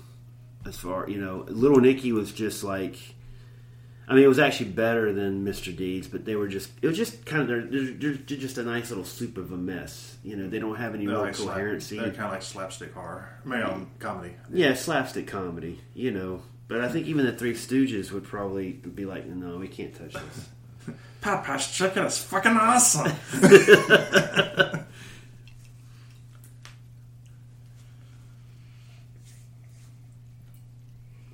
But yeah, those are down at the bottom of the list for some of his, his uh, comedies, in my opinion. right. But he's actually come out with like I love Grown Ups. I think Grown Ups is a decent movie. I even like Grown Ups too. I think that one's good too. Um, a lot of people didn't like either one of those movies, but I thought they were I thought they were decent. I mean, yeah, I mean, if I was rich and I could make a movie and I could have fun doing it with some of my friends, I would do that too. You know, just having fun with your friends and like putting a camera around it. You know, why not? But but it still did pretty good as far as the comedy. It doesn't it wasn't too slapsticky like the other two we talked about.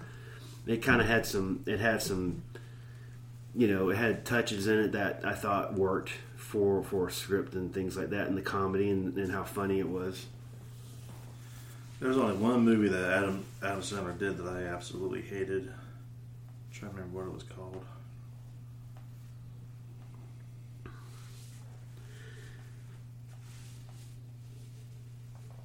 Let's see here. What is IMDb? Jack and Jill. Oh yeah, nobody likes Jack and Jill, and I haven't seen that one either, so I can't I can't make a judgment call on it. But I think I can probably trust most people's opinion about it. I watched that and I was like, I just wasted so much time. That's that. That was. I, I, that's the one I throw into the coffin, and I never, I never dig it back up.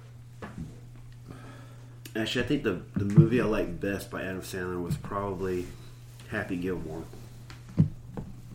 A close that's kind of on the same scale would probably be um, uh, Big Daddy and The Wedding Singer. But I think The Wedding Singer was probably his best movie. It's- especially from you know, if you want to put it in the category of the '90s, that was definitely his best movie. You want to put it in the category of all of his movies, as far as comedy is concerned, it's probably up there. I don't know what would be the top movie for his comedies or movies overall. Obviously, um, Uncut Gems would probably be most people would consider that to be, you know, his his opus, his magnus magnum opus, because it's even though it's not necessarily a comedy, you know, his range went way out the window with that one as far as the, the dr- dramatic effort and everything. Did you ever see the Cobbler? The Cobbler, no.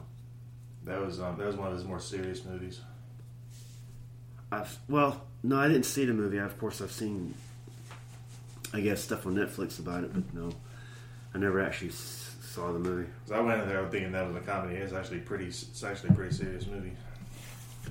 Well, I mean, back in the early two thousands, he did um, um, he did Punch Drunk Love, which is a serious movie, and that was his, that was the first serious movie that he did that uh, won some awards, I think, and and kind of put people on notice that you know Adam had some range. He couldn't, he didn't have to do just comedies, but it didn't do as well because that was his first movie that he did that was not in the genre of comedy, and it kind of threw people off a little bit. But people who serious, took it seriously and actually wanted to watch it really said that it was a good movie and they enjoyed it. and to this day, I think that's still when he does his more dramatic movies. That that one's the one that still is used as a template to compare to for him. But we're getting off of horror. That's what we're here for tonight. Well, I can always bring up Sarah's favorite of all time, Chucky. Chucky, Child's Play. Mm-hmm. I liked the first one; it was okay. I didn't really get into it too much.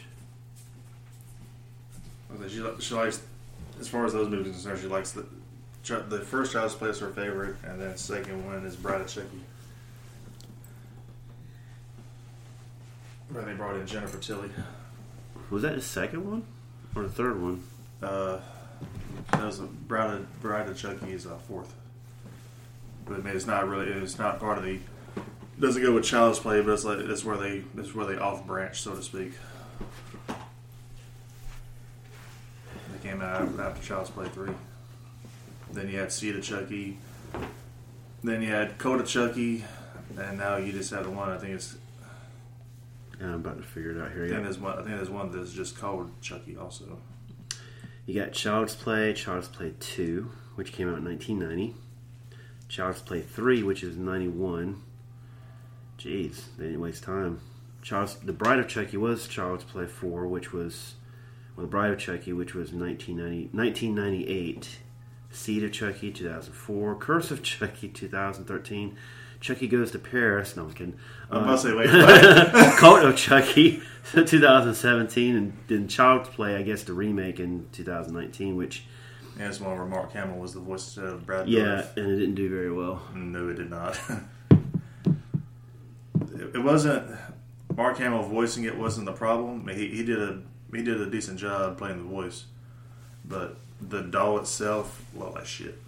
Well, see, that's that's I would, I would have to watch to, to go back and watch the original uh, Child's Play, and then watch the remake of Child's Play, and see for myself because I actually when they re, when they were trying to redo Nightmare on Elm Street with the uh, when I can't remember when it was, but um, but when they did the remake of uh, uh, Empire, I mean um. Nightmare on Elm Street, it was. Uh, I liked it. I thought it was good. I, you know, because um, let's see, Nightmare on Elm Street. Even Robert Englund um, It wasn't. Liked it, and a lot of people thought he hated it. And of course, there's fake memes going around with him holding a holding a white, you know, sign saying the Nightmare on Elm Street remake sucks, and it's actually a it's a fake one. This is when he did a Reddit Ask Me Anything. Yeah.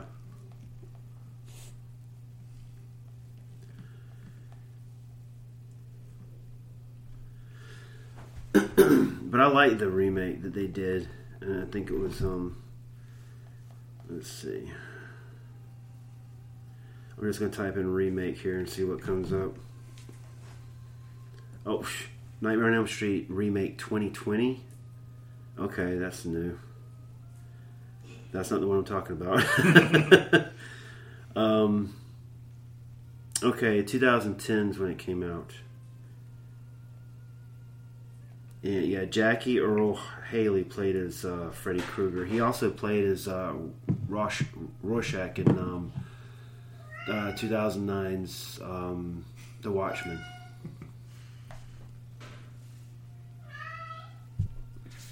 Oh, hush, Asia. And I heard the main complaint that people didn't like about that movie was the fact that he uh, that they didn't like the fact that there was such there was more of a, a tinge about the pedophilia aspect to the character, and it's like, but that's the thing. That's that's who Freddy Krueger is. That's Yeah. why they that's why they burned his ass. It was because of that, and that was their only complaint. But I mean, the makeup made him look like he was actually burned. It didn't like some weird, you know, like cartoonish version of someone who was burned. It actually ma- he actually looked like he was a burn victim. Yeah, but I said they. You pretty much almost call him a pepperoni face in the original. Yeah, but I mean, the, but the actor who played himself, uh, Freddy Krueger in the remake, I thought he did a great job. I th- he was more sinister look, sounding, and everything than than Robert Englund. But it might be also that that you know I think it's a lot of that loyalty thing thing too. yeah. A lot of the fans from the original just didn't like They're, the fact yeah, that they they're all were going to say Robert Englund or shut the fuck up. Yeah. You That's know, always going to happen regardless of the franchise. It's like you can make a you could do a remake of somebody could actually like wake up one day have a fever dream and make do a remake of Star Wars of the entire franchise.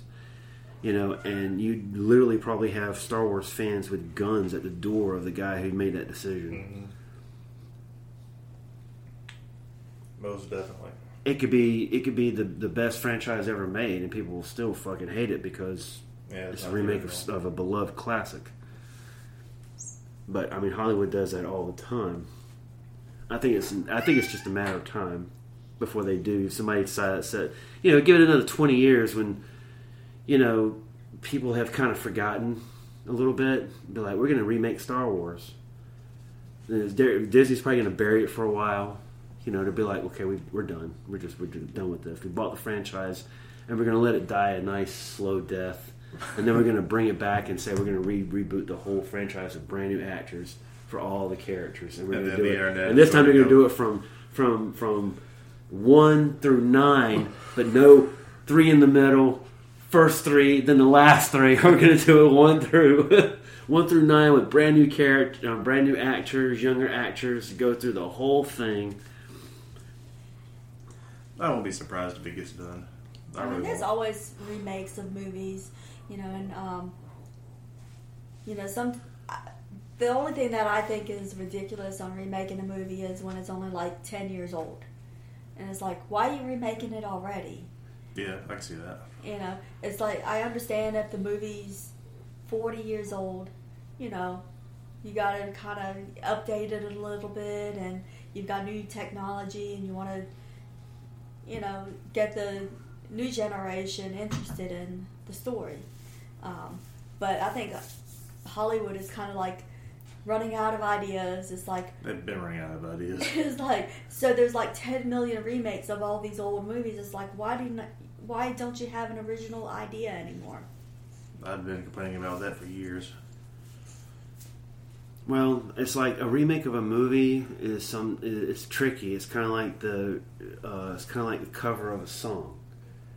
You know, you might have you hear the you hear a song and you think this is so great. It's a great song, and then somebody bursts your bubble and tells you, "Oh, well, that's actually a cover of." And here's the original, and then they play you the original, and your whole world shattered. now, like I told you when Slade was the. Yeah. um, I was like, listen, Slade originally did come on come on, feel the noise. You know, and I'm loving, like- I'm loving the, the the one I grew up on in the '80s, and then and then turns out that it's actually a cover of another band that did it, and they didn't do it the same way. They did it their way, you know, the original way, and you just it just doesn't have the same flavor. But Slade still rules, though. But that, but unfortunately, the rules for cover songs doesn't apply to movies because somebody can make do a cover of a song, especially ones that are done years ago, and you're like, this is actually good. I actually like the the, the cover better than the original. Not always. Not always, Yeah, but yeah. sometimes. Sometimes it But it, it's it's a lot more. It's uh, more of a hit than a miss when it comes to cover songs. Yes. But get- with movies, it's more of a miss than it is a hit when it comes to remakes, because they're just, uh, you know, I think visually movie movies just they stick in your brain better than like a song would because it's more auditory. So it's like when you see a movie, when you you know you see say Gremlins, and then somebody decides, well, let's do a remake, and you're just like, hold, hold, hold the wagons here. You can't do a remake of this movie. It's a beloved classic. Everybody loves Gremlins. There's no reason to do a remake.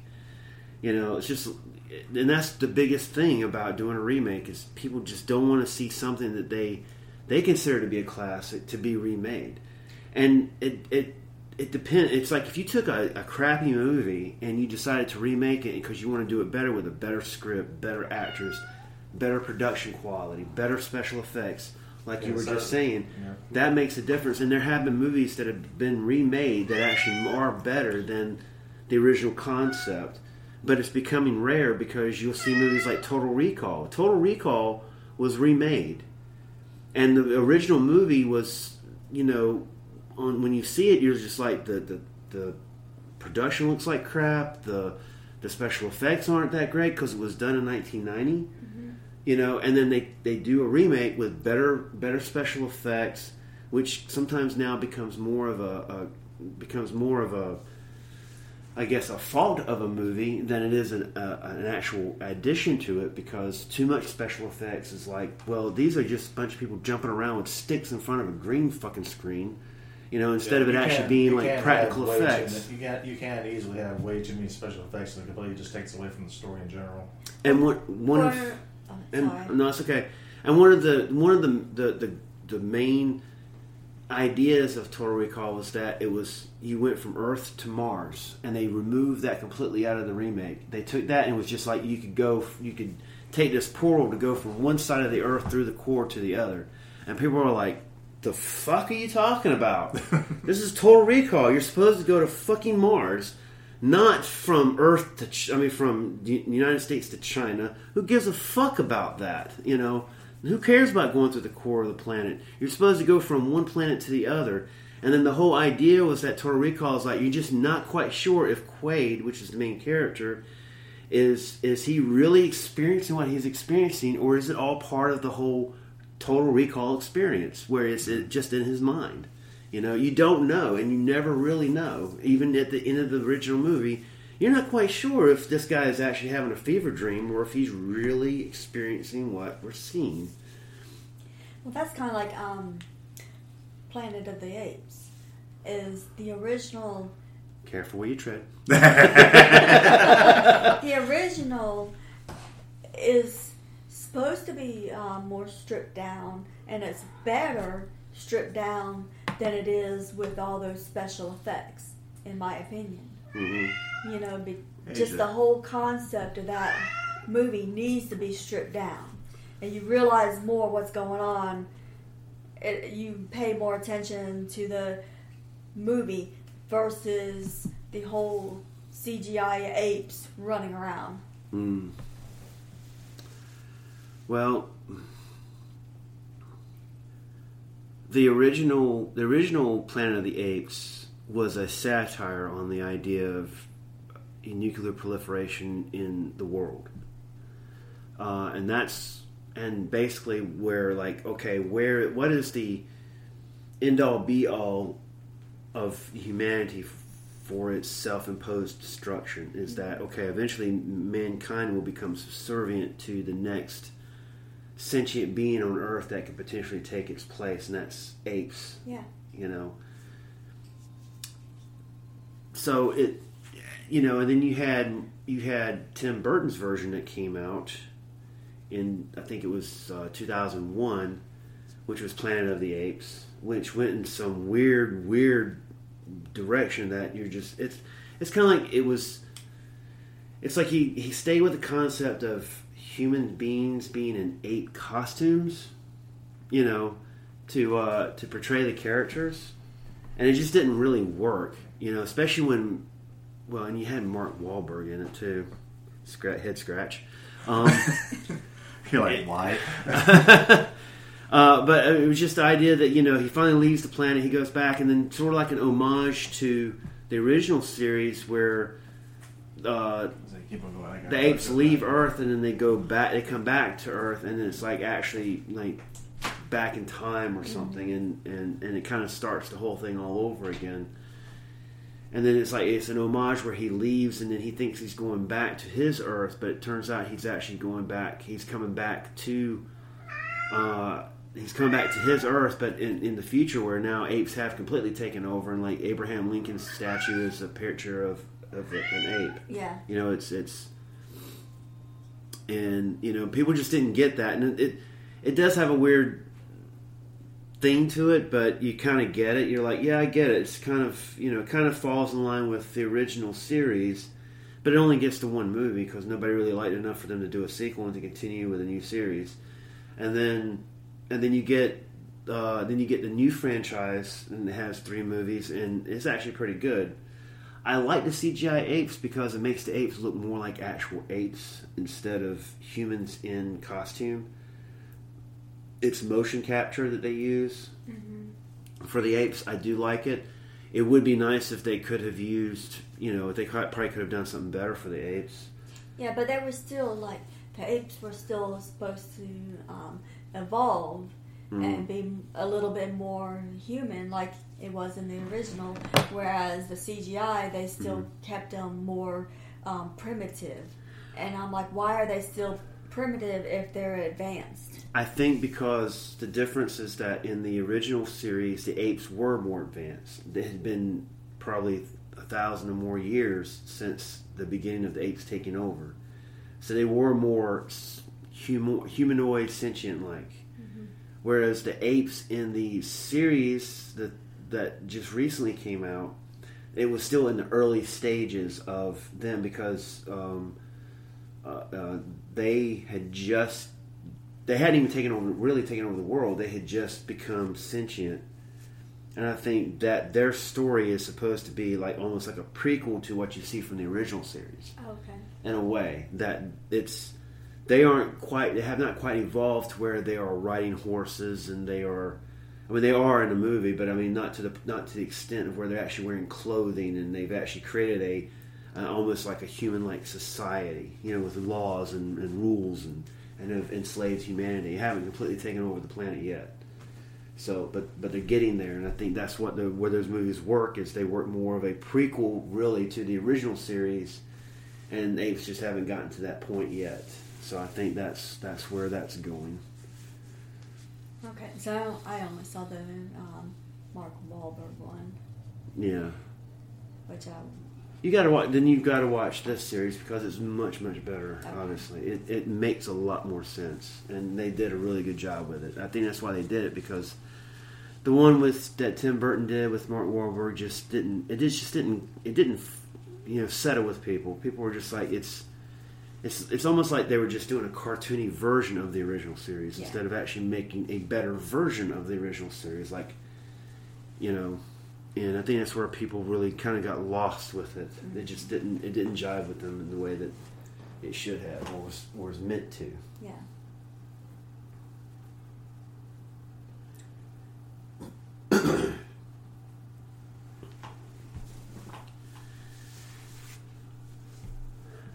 And I guess now we're just pausing for a pee break.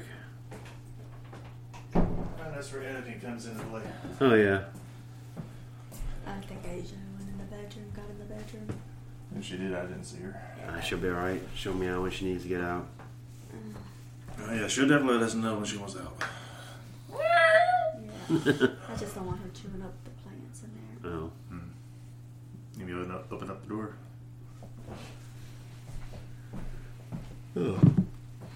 Speaking of horror, just noticing here that uh, I bring up Friday the Third. I mean, uh, Nightmare on Elm Street brings up also The Conjuring.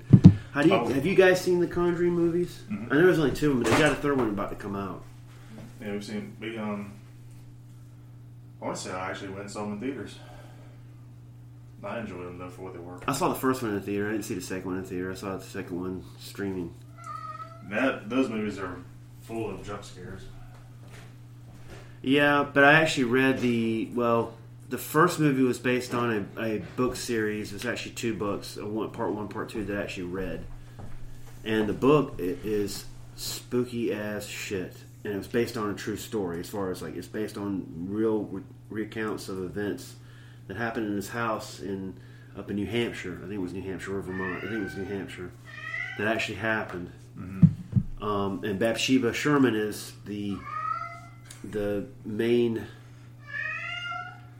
yeah, ghost slash ghost slash witch that uh, that was the the antagonist for for a lot of things that happened uh, on the farm that all this is based. And of course, the Conjuring takes great liberties with the the family, the the Perrons, the family, the events, the type of house. And if you watch the movie, it was actually filmed down in Wilmington, of course, the house, the, Right. the swamp. But where they lived, uh, they lived in this patch of woods out in the middle of nowhere, New Hampshire, and it was actually there was no swamp, there was nothing like that. It was like I think it was a river on the property, but that was that was it. But so the, the movie itself takes liberties with a lot of a lot of things. Um, and yeah, there were a lot of jump scares on it, but that was unfortunately that has just become a, a symptom of horror movies these days. It's just a series of jump scares, and I think it goes back to what we were talking about before, where it's just the quality of writing in, in a lot of movies. It's just it's not as good as it used to be. It seems. I- maybe it could be just that I come from an, uh, you know I'm like the older generation now, where you know it seems like movies back then when I was younger seemed to be better than they do now. That whole thing where it's like, oh well, you know, like Grandpa Simpson, you know, everything was better when you were you know like a million years ago. but it just seems like now it's like you know some things have just gotten lazy with writing and technique and you know, it's like it's just a it's just a cash grab. A lot of things are like, especially when it comes to certain movies, certain genres, particularly horror.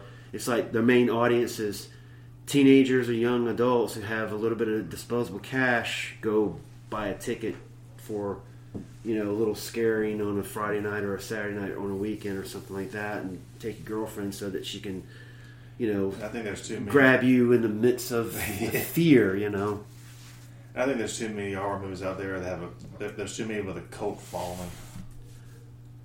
That's another like um like the movie um the horror movie called Rubber for example. Rubber. Yeah, literally about a rubber tire. Okay. And the whole deal is whenever it's um like whenever it's in front of something, like it starts vib- it starts vibrating really hard, and then like when it gets to where you can't hardly see it because it's vibrating so hard, the person that's looking at it, their head explodes. Sounds like a an, uh, sounds like an analogy for ejaculation. it probably is. You know, rubber, Yeah. hard vibration, And was actually a part. and explosion. the, the fun part is that there's like there's like this group of people there's like this whole bunch of group of people was like 30 or 40 of them out of this valley and they're they're laying down on the ground with binoculars just watching it watching it do its thing i'm just like why though Watching the tire explode. no watching the tire roll throughout the town and whatnot get in front of someone start vibrating and they're like what is he going to do next and i'm like the same thing he did to the other first five people that killed, that it killed yeah, but it's actually got a it's got a big cult following where people thought it was one of the greatest dumb movies ever made.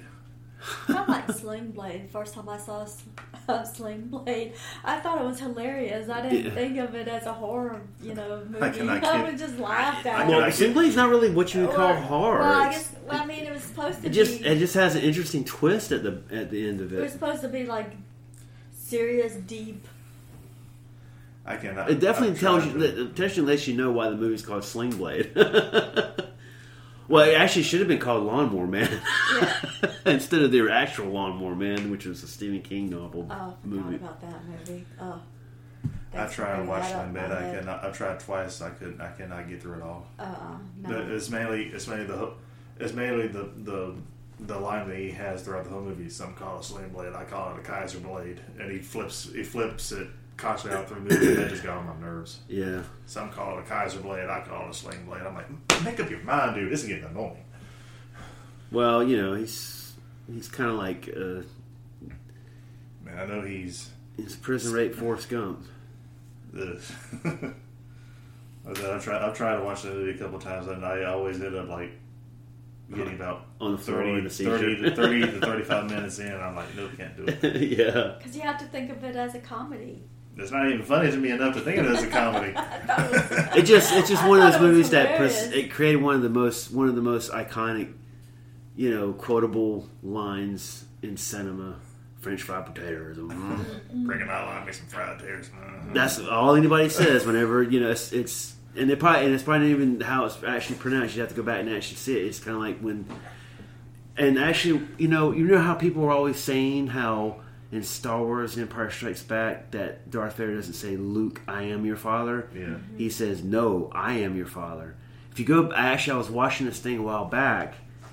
And I think they were talking about the most quotable quotes, but if you actually listen, Oh, yeah. it might have even been an original, an original uh, That's also where the Mandela thing comes into play. I think it was the original uh, actual movie, not a different version of it, but the original movie. He does actually say, "Luke, no, I am your father." He actually hmm. says the word, the name Luke. Luke, no, I am your father. And I heard that, and I was just like, I had I actually watched it five times. I actually rewound it and watched it five times. It's like I got to know if this is the real deal. Did he really say Luke? Did I really hear him say Luke? You know, and he says, Luke, no, I am your father. So when people are saying, Luke, I am your father, they're almost quoting it perfect. Yeah, just They're missing the no. Just missing the no. And I was like, that's interesting because people have been told that they were misquoting it for years now. And it turns out, really, they weren't.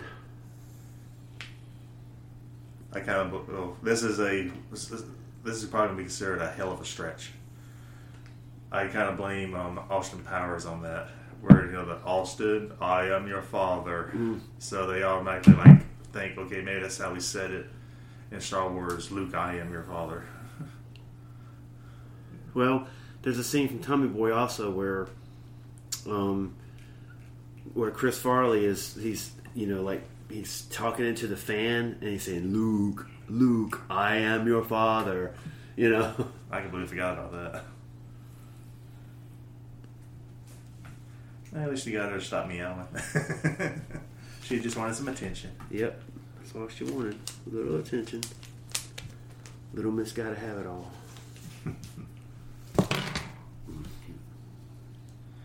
We all ever fans of um, Nightmare Before Christmas? I haven't seen that again since whenever whenever it came out. Wow. I was not a fan of the fact that it was a. Turns out it was more of a musical. I didn't like that aspect of it. I did like Nightmare on Elm Street because I loved the macabre, especially Tim Burton stuff.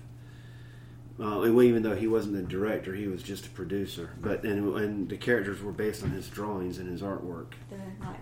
The Nightmare. Did you say Before Nightmare Christmas. Before Nightmare Christmas? Before Christmas. Yeah. Skeletons. Yeah, Nightmare Before Christmas. Yeah. No, so there's um, I don't know exactly how true it is, and if it is true, I haven't looked into it. They're talking about um, talking about Corpse Bride and um,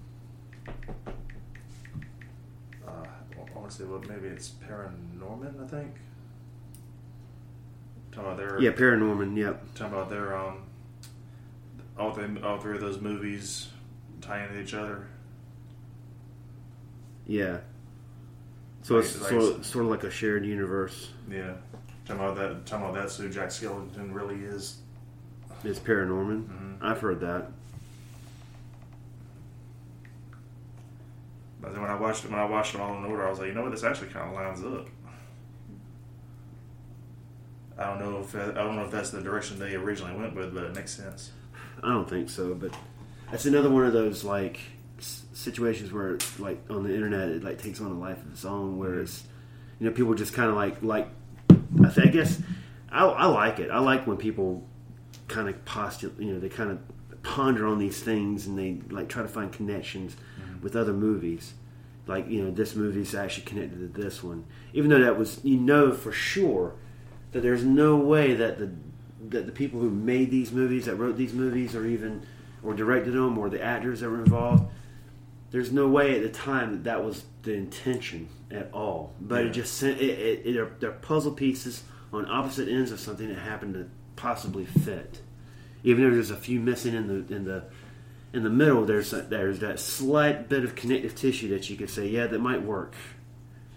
And I do like that because it just it just makes you know some people take it really seriously, Yeah. and then others it's just it's just good fun to ponder on or to think about. Yeah, the the director for that movie was Henry Selick. But a lot of people mistakenly think that uh, Tim Burton directed it. And it's because it's called Tim Burton's A Nightmare Before Christmas. yeah. And usually that whenever they put the the type that when they put the name of the direct they usually put the name of the director in front of a movie sometimes it's the director, not the producer or No, I wanted to see that movie back in 1993. I left for basic training and didn't get a chance to watch it when it was in the theaters, and then it was out by the time I got out of basic training. So I had to wait until it was released onto VHS uh, about probably six to eight months later before I could get a chance to watch it. And it just it wasn't as scary or spooky as I was expecting it to be. It was just more on the kid side of things. Well, it was more of a when musical. You're working, when you're working with clay, you kind of would have to assume that, I think. I guess, but I mean,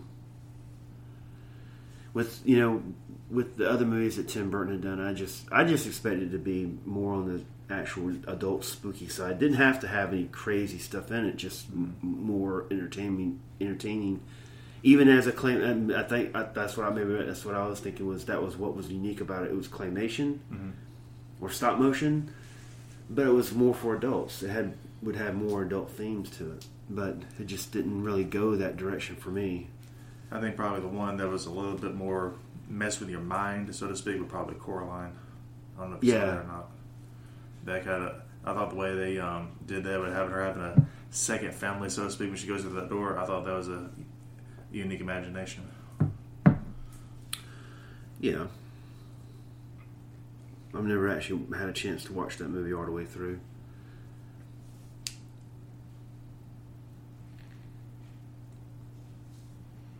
And how can we forget Casper? Casper from 1995. Casper. It's a Halloween movie. I mean, it's not. It's no. It's nowhere near. That is a good Halloween. Halloween. Yeah, that's another one that's good. I gotta have. I gotta let Joe watch that one I've seen too. it. You've seen it? You've shown it to me. Oh, okay. It's still good, Couple cool to watch for yeah. Halloween, though. Mm-hmm. That is another, yeah, good suggestion. That's another good one that would be good to watch for Halloween. It's not necessarily it's, it's funny, and but it has very little horror to it. But it's about a ghost, so Yeah.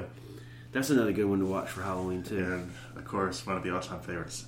Da-da-da-da. Oh, the Addams Family. I love the Addams Family. We went back and watched that last week. Watched, watched the first and second one back to back. that which reminds me. Let's see. Have you seen this? And we watched the um, the new one that they did, the um, animated one. That was actually surprisingly really good. I thought it was going to suck, but I really enjoyed it. The only thing that kind of sucked is that they made um, they made Uncle Fester a freaking annoying nitwit. I mean, he was nothing how um how um uh, Have you seen that? oh yeah that's oh yeah that's been going around for years. Oh, has it? Everybody wants everybody wants them to redo it and have Christina Ricci um, be um, Morticia. When I, I just recently I'm saw all this. I'm all for it. I would love for that to happen. Christina Ricci, even though she played as Wednesday in the original movie, for her to play as Morticia is perfect. Yeah, absolutely. What are you I guys would. talking about? Christina Ricci, who played as Wednesday Addams in the original two movies from the early '90s, mm-hmm. her her coming Yeah. back to play as Morticia Addams would Because be apparently like- she went as she went as Morticia to a Halloween party and it went like super. violent. Yeah, but that would be perfect for her to play as Morticia Addams in a, in a remake, Yeah, or would. even a continuation. You could even do a continuation. I would be. I'm, I'm hardcore all for it.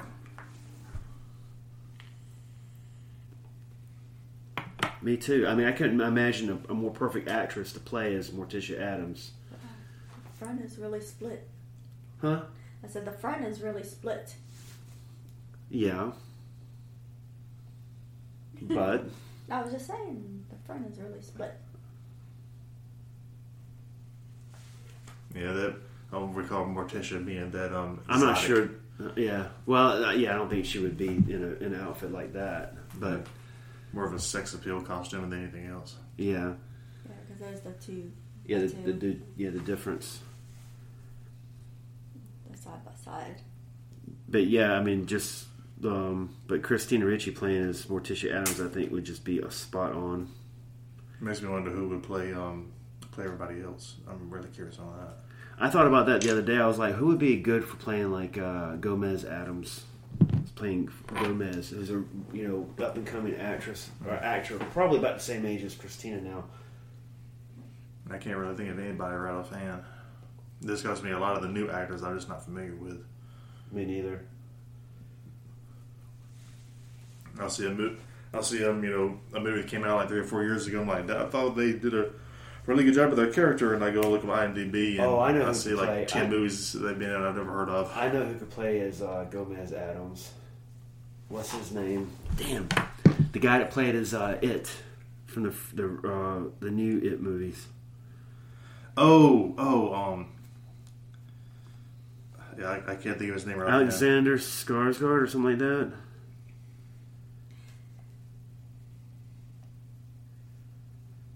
Bill Skarsgård, yeah, that guy right there. I think he could play as Yeah, uh, I- he I could can play see- as Gomez see. Addams. I think he could play as Gomez Addams. I think because the way he did it, he could. He's got great range, especially with with a tinge of the psychotic horror. I think he could play a, That's a the, part um, of a that's the comedic. guy that I said would be good to do as the new. Um, um, I think he'd make a good Joker too, even though they're bringing back Jared that, Leto. yeah, that's the one I told you would be the. I think he would make a good That's Joker, what it even though they're bringing him. They're bringing back Jared Leto to play as Joker in the. Um, And I'm actually happy They about added that. scenes just because to- I want to be able to make a fair assessment of his performance. yeah, I think. Yeah, I think if he was under Zack Snyder's uh, director, I think Jared Leto would be a good Joker. I think. Yeah, that's the. Remember I had Yeah, you. mentioned Yeah, you had. You were spot on with that too. I think. Yeah, Bill Skarsgård would make a good Joker too. Yeah, he definitely he definitely already has the facial structure that most people would look for. He would also be good. Um, um, um, This makes Rocky Horror. Um, Oh, playing as uh, Dr. Dr. Frank-N-Furter. Frank-N-Furter. yes. Man, he could make a whole career just doing stuff like that. Yeah. He probably after the, the third role, he'd probably be so sick of that genre, but it, he would do it. Yeah, he, but so, yeah, board. in the area of the macabre, yeah, he fits perfectly. he does. But yeah, I think that's he would make a uh, every one of those roles could be his for sure. Man, he does have some hella range that I really. That's one thing I really appreciate with actors. If you got range, you can make it. Yeah, or at least just be able to embody certain character. I mean, it's like it is not a character that's easily to embody. You have to be really convincing as being spooky and scary and just and just being like, like the way he played it, especially in the first movie, was just. I mean, it was just great because you're like, I really, I'm really scared of this dude. You know, it's just like I know it's a movie, but I'm really kind of, I'm a little on the tinge of being scared of this dude. You know. I was like, I went. I went and saw. Um, I can't remember if it was the first one or the second one. I went to go see, and I went to go see in theaters with our our, our, um, our buddy Weave, and um, we were front row, Uh-huh. and all those jump scares. My, me and him were both the fuck. I mean, we jumped back so many times, I, and we, we both looked at each other and said it all at the same time. Front row seat was a bad idea. we were like, this is back in the theater and not front. How did you like the first, the second one as compared to the first? The second uh, part two consider, compared to part one. That's part, to me, they're almost equal, but I, I guess I, I guess I appreciated the way they did the CGI a little bit more in the second one. Right. I I was hoping they'd do a better ending to Yeah, a lot of people to this that. to to uh, to it versus. I mean, it was one of the things that people were looking for in, in part one and part two of it was how much better they were going to do it as compared to the miniseries that was on TV in the early '90s with Tim with uh, Tim uh, Curry. Timothy yeah Tim Curry because nobody wanted of course nobody wanted to see a, a, a spider you know but at the same time, it was like just the way that that they ended the second uh, part two of it in the in the in the movie that the recent remake. It still seemed a bit flat or off. It was like you know that's how they defeat this creature that's thousands of years old. Is just like we don't we're not afraid of you anymore. It just seems like there had to be something more there, but and to be honest, I haven't read Stephen King's book, you know, to know exactly how it ends in the movie in the book. But I think it's very close to the same thing. It's just that hit, they don't give him the energy he needs to survive by not, you know, by taking away that fear that he Yeah, feeds off you know, of. But it basically ended up um, being an alien, right? Was yeah, it was an alien, but that's what that's what's so weird. He's not like some supernatural creature. You're like, just a clown. He's not just a supernatural creature like a demon that, you know, if you take the emotion of fear away from what drives whatever a demon, dri- whatever drives a demon to try to, you know, like keep control or, or conquer of, over your, conquer over your soul. That I understand. It's more metaphysical or it's more spiritual or emotional. But it is an actual alien.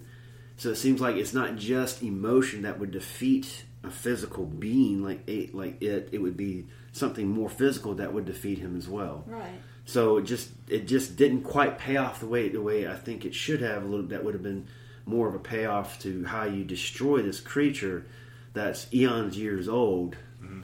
versus just saying you know oh well we're just not concerned with you anymore. it's like we're gonna ignore you, you bully. I say it, it had a little bit of a Freddy versus Jason feel with the end because like when he goes, "I can't come back if they're not afraid of me." Yeah. exactly. So it's like you know, you know. He was like, "Die is already." He was like, "Die is hard enough. Now being forgotten. Now that's a bitch." But I love the first movie. I thought the second one was good, but not quite as good as the first one. I wasn't completely disappointed. It was just the very ending that I was like, I wanted to see something a little more epic that would end it, the creature, and I didn't really get that payoff the way I wanted it to. I think that base. I think that basement scene was probably well, was probably one of my favorite um, scenes out of the whole movie.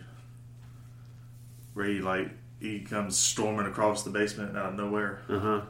I thought that was pretty damn good, and the one where he was a giant in the in the um, park. I thought that was that that one made me jump like crazy for some odd reason.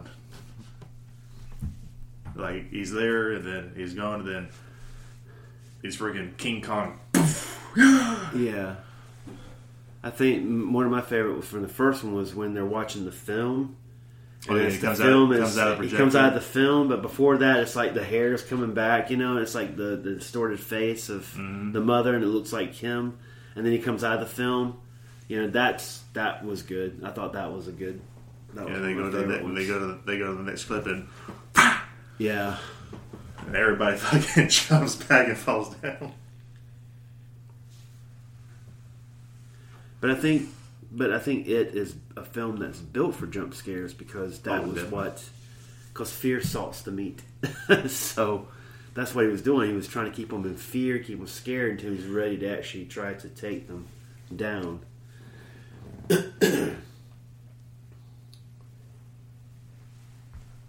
That's definitely one of the one of the one of the remakes that actually did justice, and that doesn't happen often at all. Because I, me- I remember when I first heard about it, I was like, "Why in the world are they going to do this to Tim Curry?"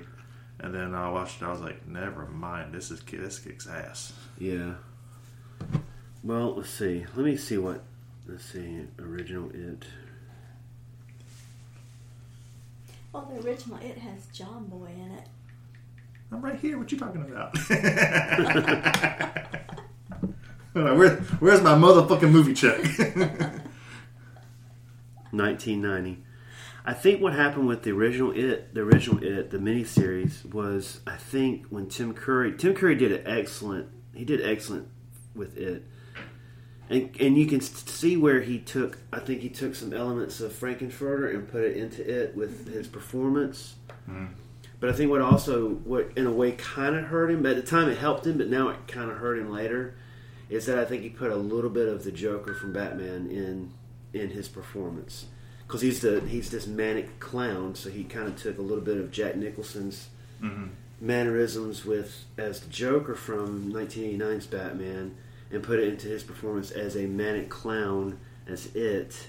Because you know he's he's funny but he's he's menacing but he's funny making like menacing funny menacingly funny jokes towards the kids you know? And but then you get fast forward to the remake and he's not it the clown is the only thing that makes him a clown is the fact he's dressed up like a clown, but he's being actually very menacing towards the kids. You know, mm-hmm. he's not being funny towards them and making making sly jokes, unless his his jokes are like very menacing and they're, they're it's making light of their their you know whatever their failings are in order to to work on their psychology. But I think also, like when you do a made-for-TV um, movie, it's not going to be. You can't do but so much with it. Whereas when you have a movie, you have you have more liberties with a regular movie because you know you can put uh, you have a lot more freedom with the language with the level of horror violence comedy action whereas you're right with especially back in the night in the you know back before streaming on TV where anybody anybody and everybody could now make a video or a movie to put on Netflix, Hulu, YouTube, whatever. Back before then when it was you know made for TV movies were going to be pretty much on the four major networks ABC, CBS, NBC or Fox. When Fox became a thing is yeah you have standards and practices that were keeping you pinned down to just doing just certain things that wouldn't allow you to, to, to have a higher level of range in and where you could take a character or take the writing in order to make it more uh, just more dramatic, more horror filled, or more menacing, or, or funnier.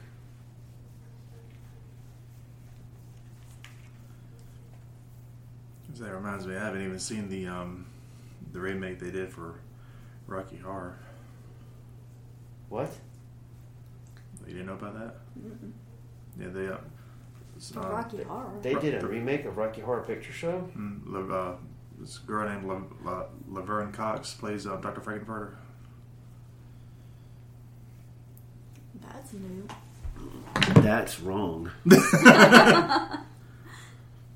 It's called um, So how The Rocky is- Horror has anybody Picture- seen the rem- the the um, Shining? Um, the what's what was after the Shining? um, Doctor Sleep. Oh, Doctor Sleep. Have Is you that seen good? that? Not yet. I have it downloaded. I have not watched it yet. Is it good?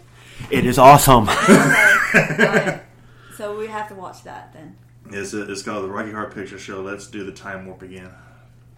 Is it a reboot or is it a? or the stage play. That's, I mean, it's like the um, like the first one. Where they just re- they just it's It's a remake. it's it's that um, it's her playing Dr. Frank-N-Furter. Oh, it's uh, okay. You know what? I do remember. Um, uh, yeah, 2016. I do remember this, but I think it was a it was a video. It was a filmed stage play. I think. I don't think it was an actual movie movie like Rocky Horror was. Kenny Ortega was the director. He was also the one who directed uh, Hocus Pocus because he was he's actually a um, a choreographer as well.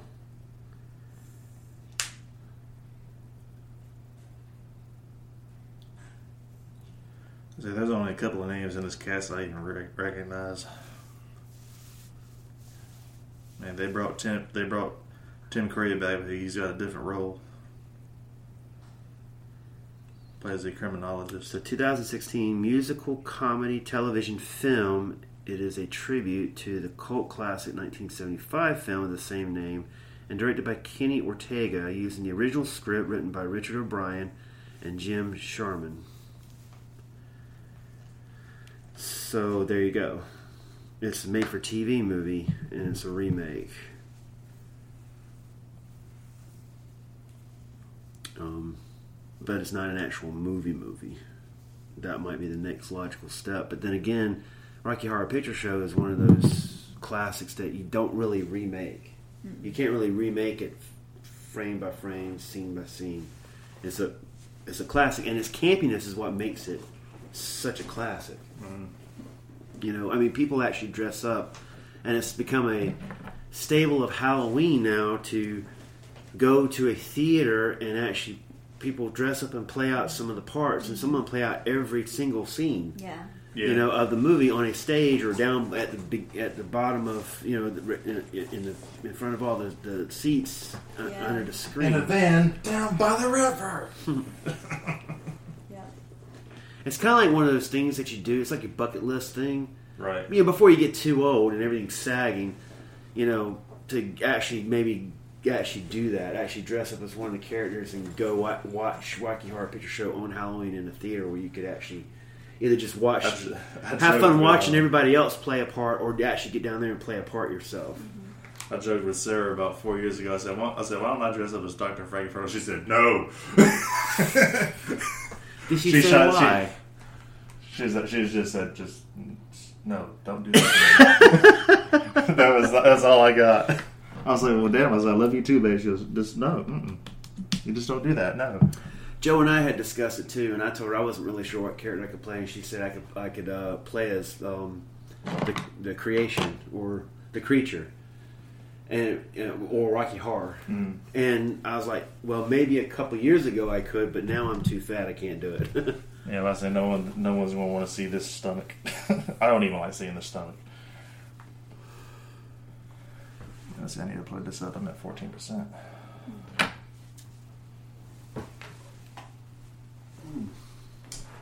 I don't have a extension cord. I'm saying this, well, I guess I could do it this way because that USB cord to the mic is a decent length. You could probably push it over there and plug it in. Put the computer over there. Sweetie, can you reach up and grab the plug from him?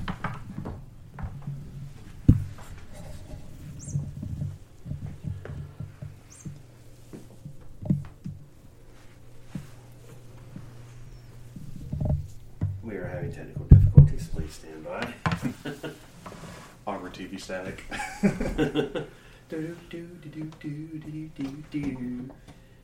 Where were you when the lights went out? There we go. Now we have life again. I don't know if this is gonna hold. Um, That's what she said. it's heavy.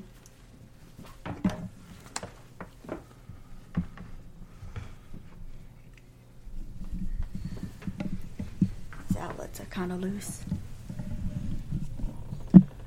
I can only imagine how much reverb this mic's picking up and moving it. Well, looks like we're at a little over two hours now recording. Yeah. Do you want to wrap it up, or you? Yeah, we can. could go a little bit longer, or what? Um, probably should wrap it up. To Sarah already messaged me saying she's on her way to our friend's house. Oh, okay. I did say I was going to go over there after this.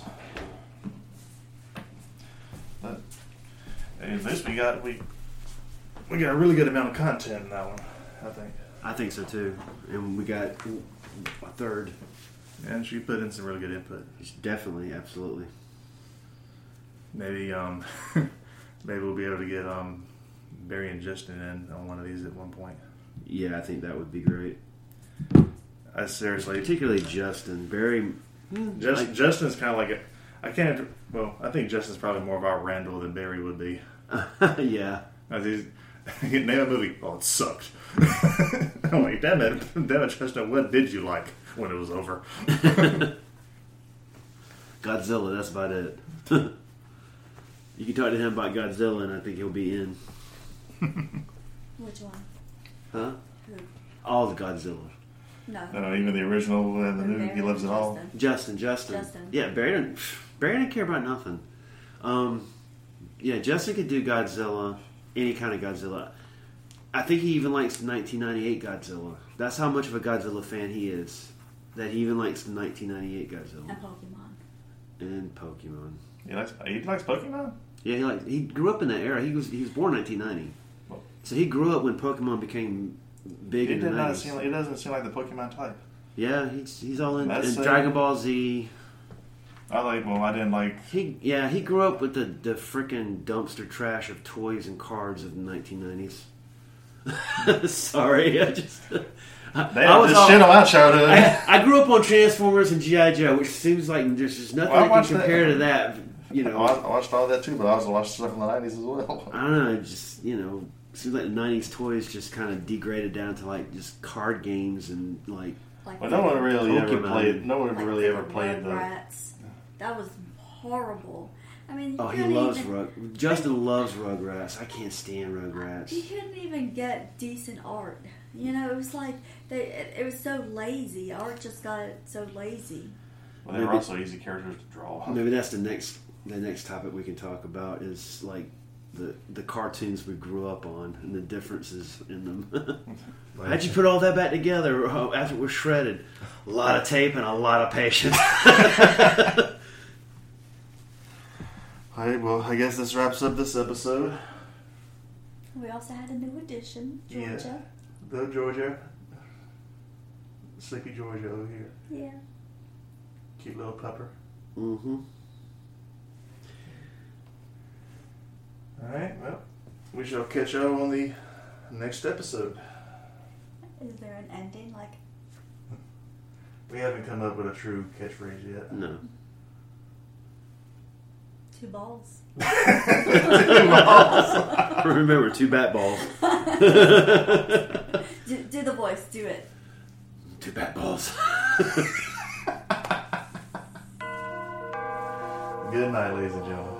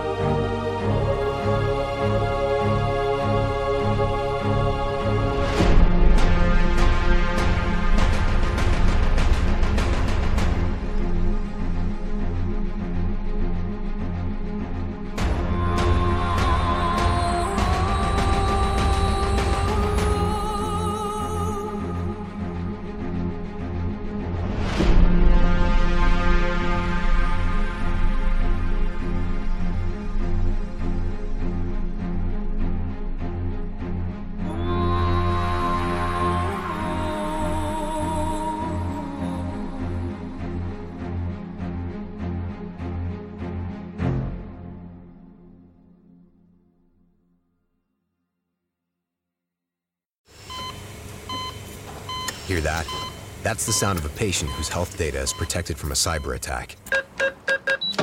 And that, that's the sound of a financial system that's digitally secured from bad actors. Right now, there's an invisible war being fought on a digital battlefield that impacts what we do every day. That's why at Peraton, we do the can't be done to help protect the vital systems we rely on. Because if we don't, the alternative is unimaginable. Peraton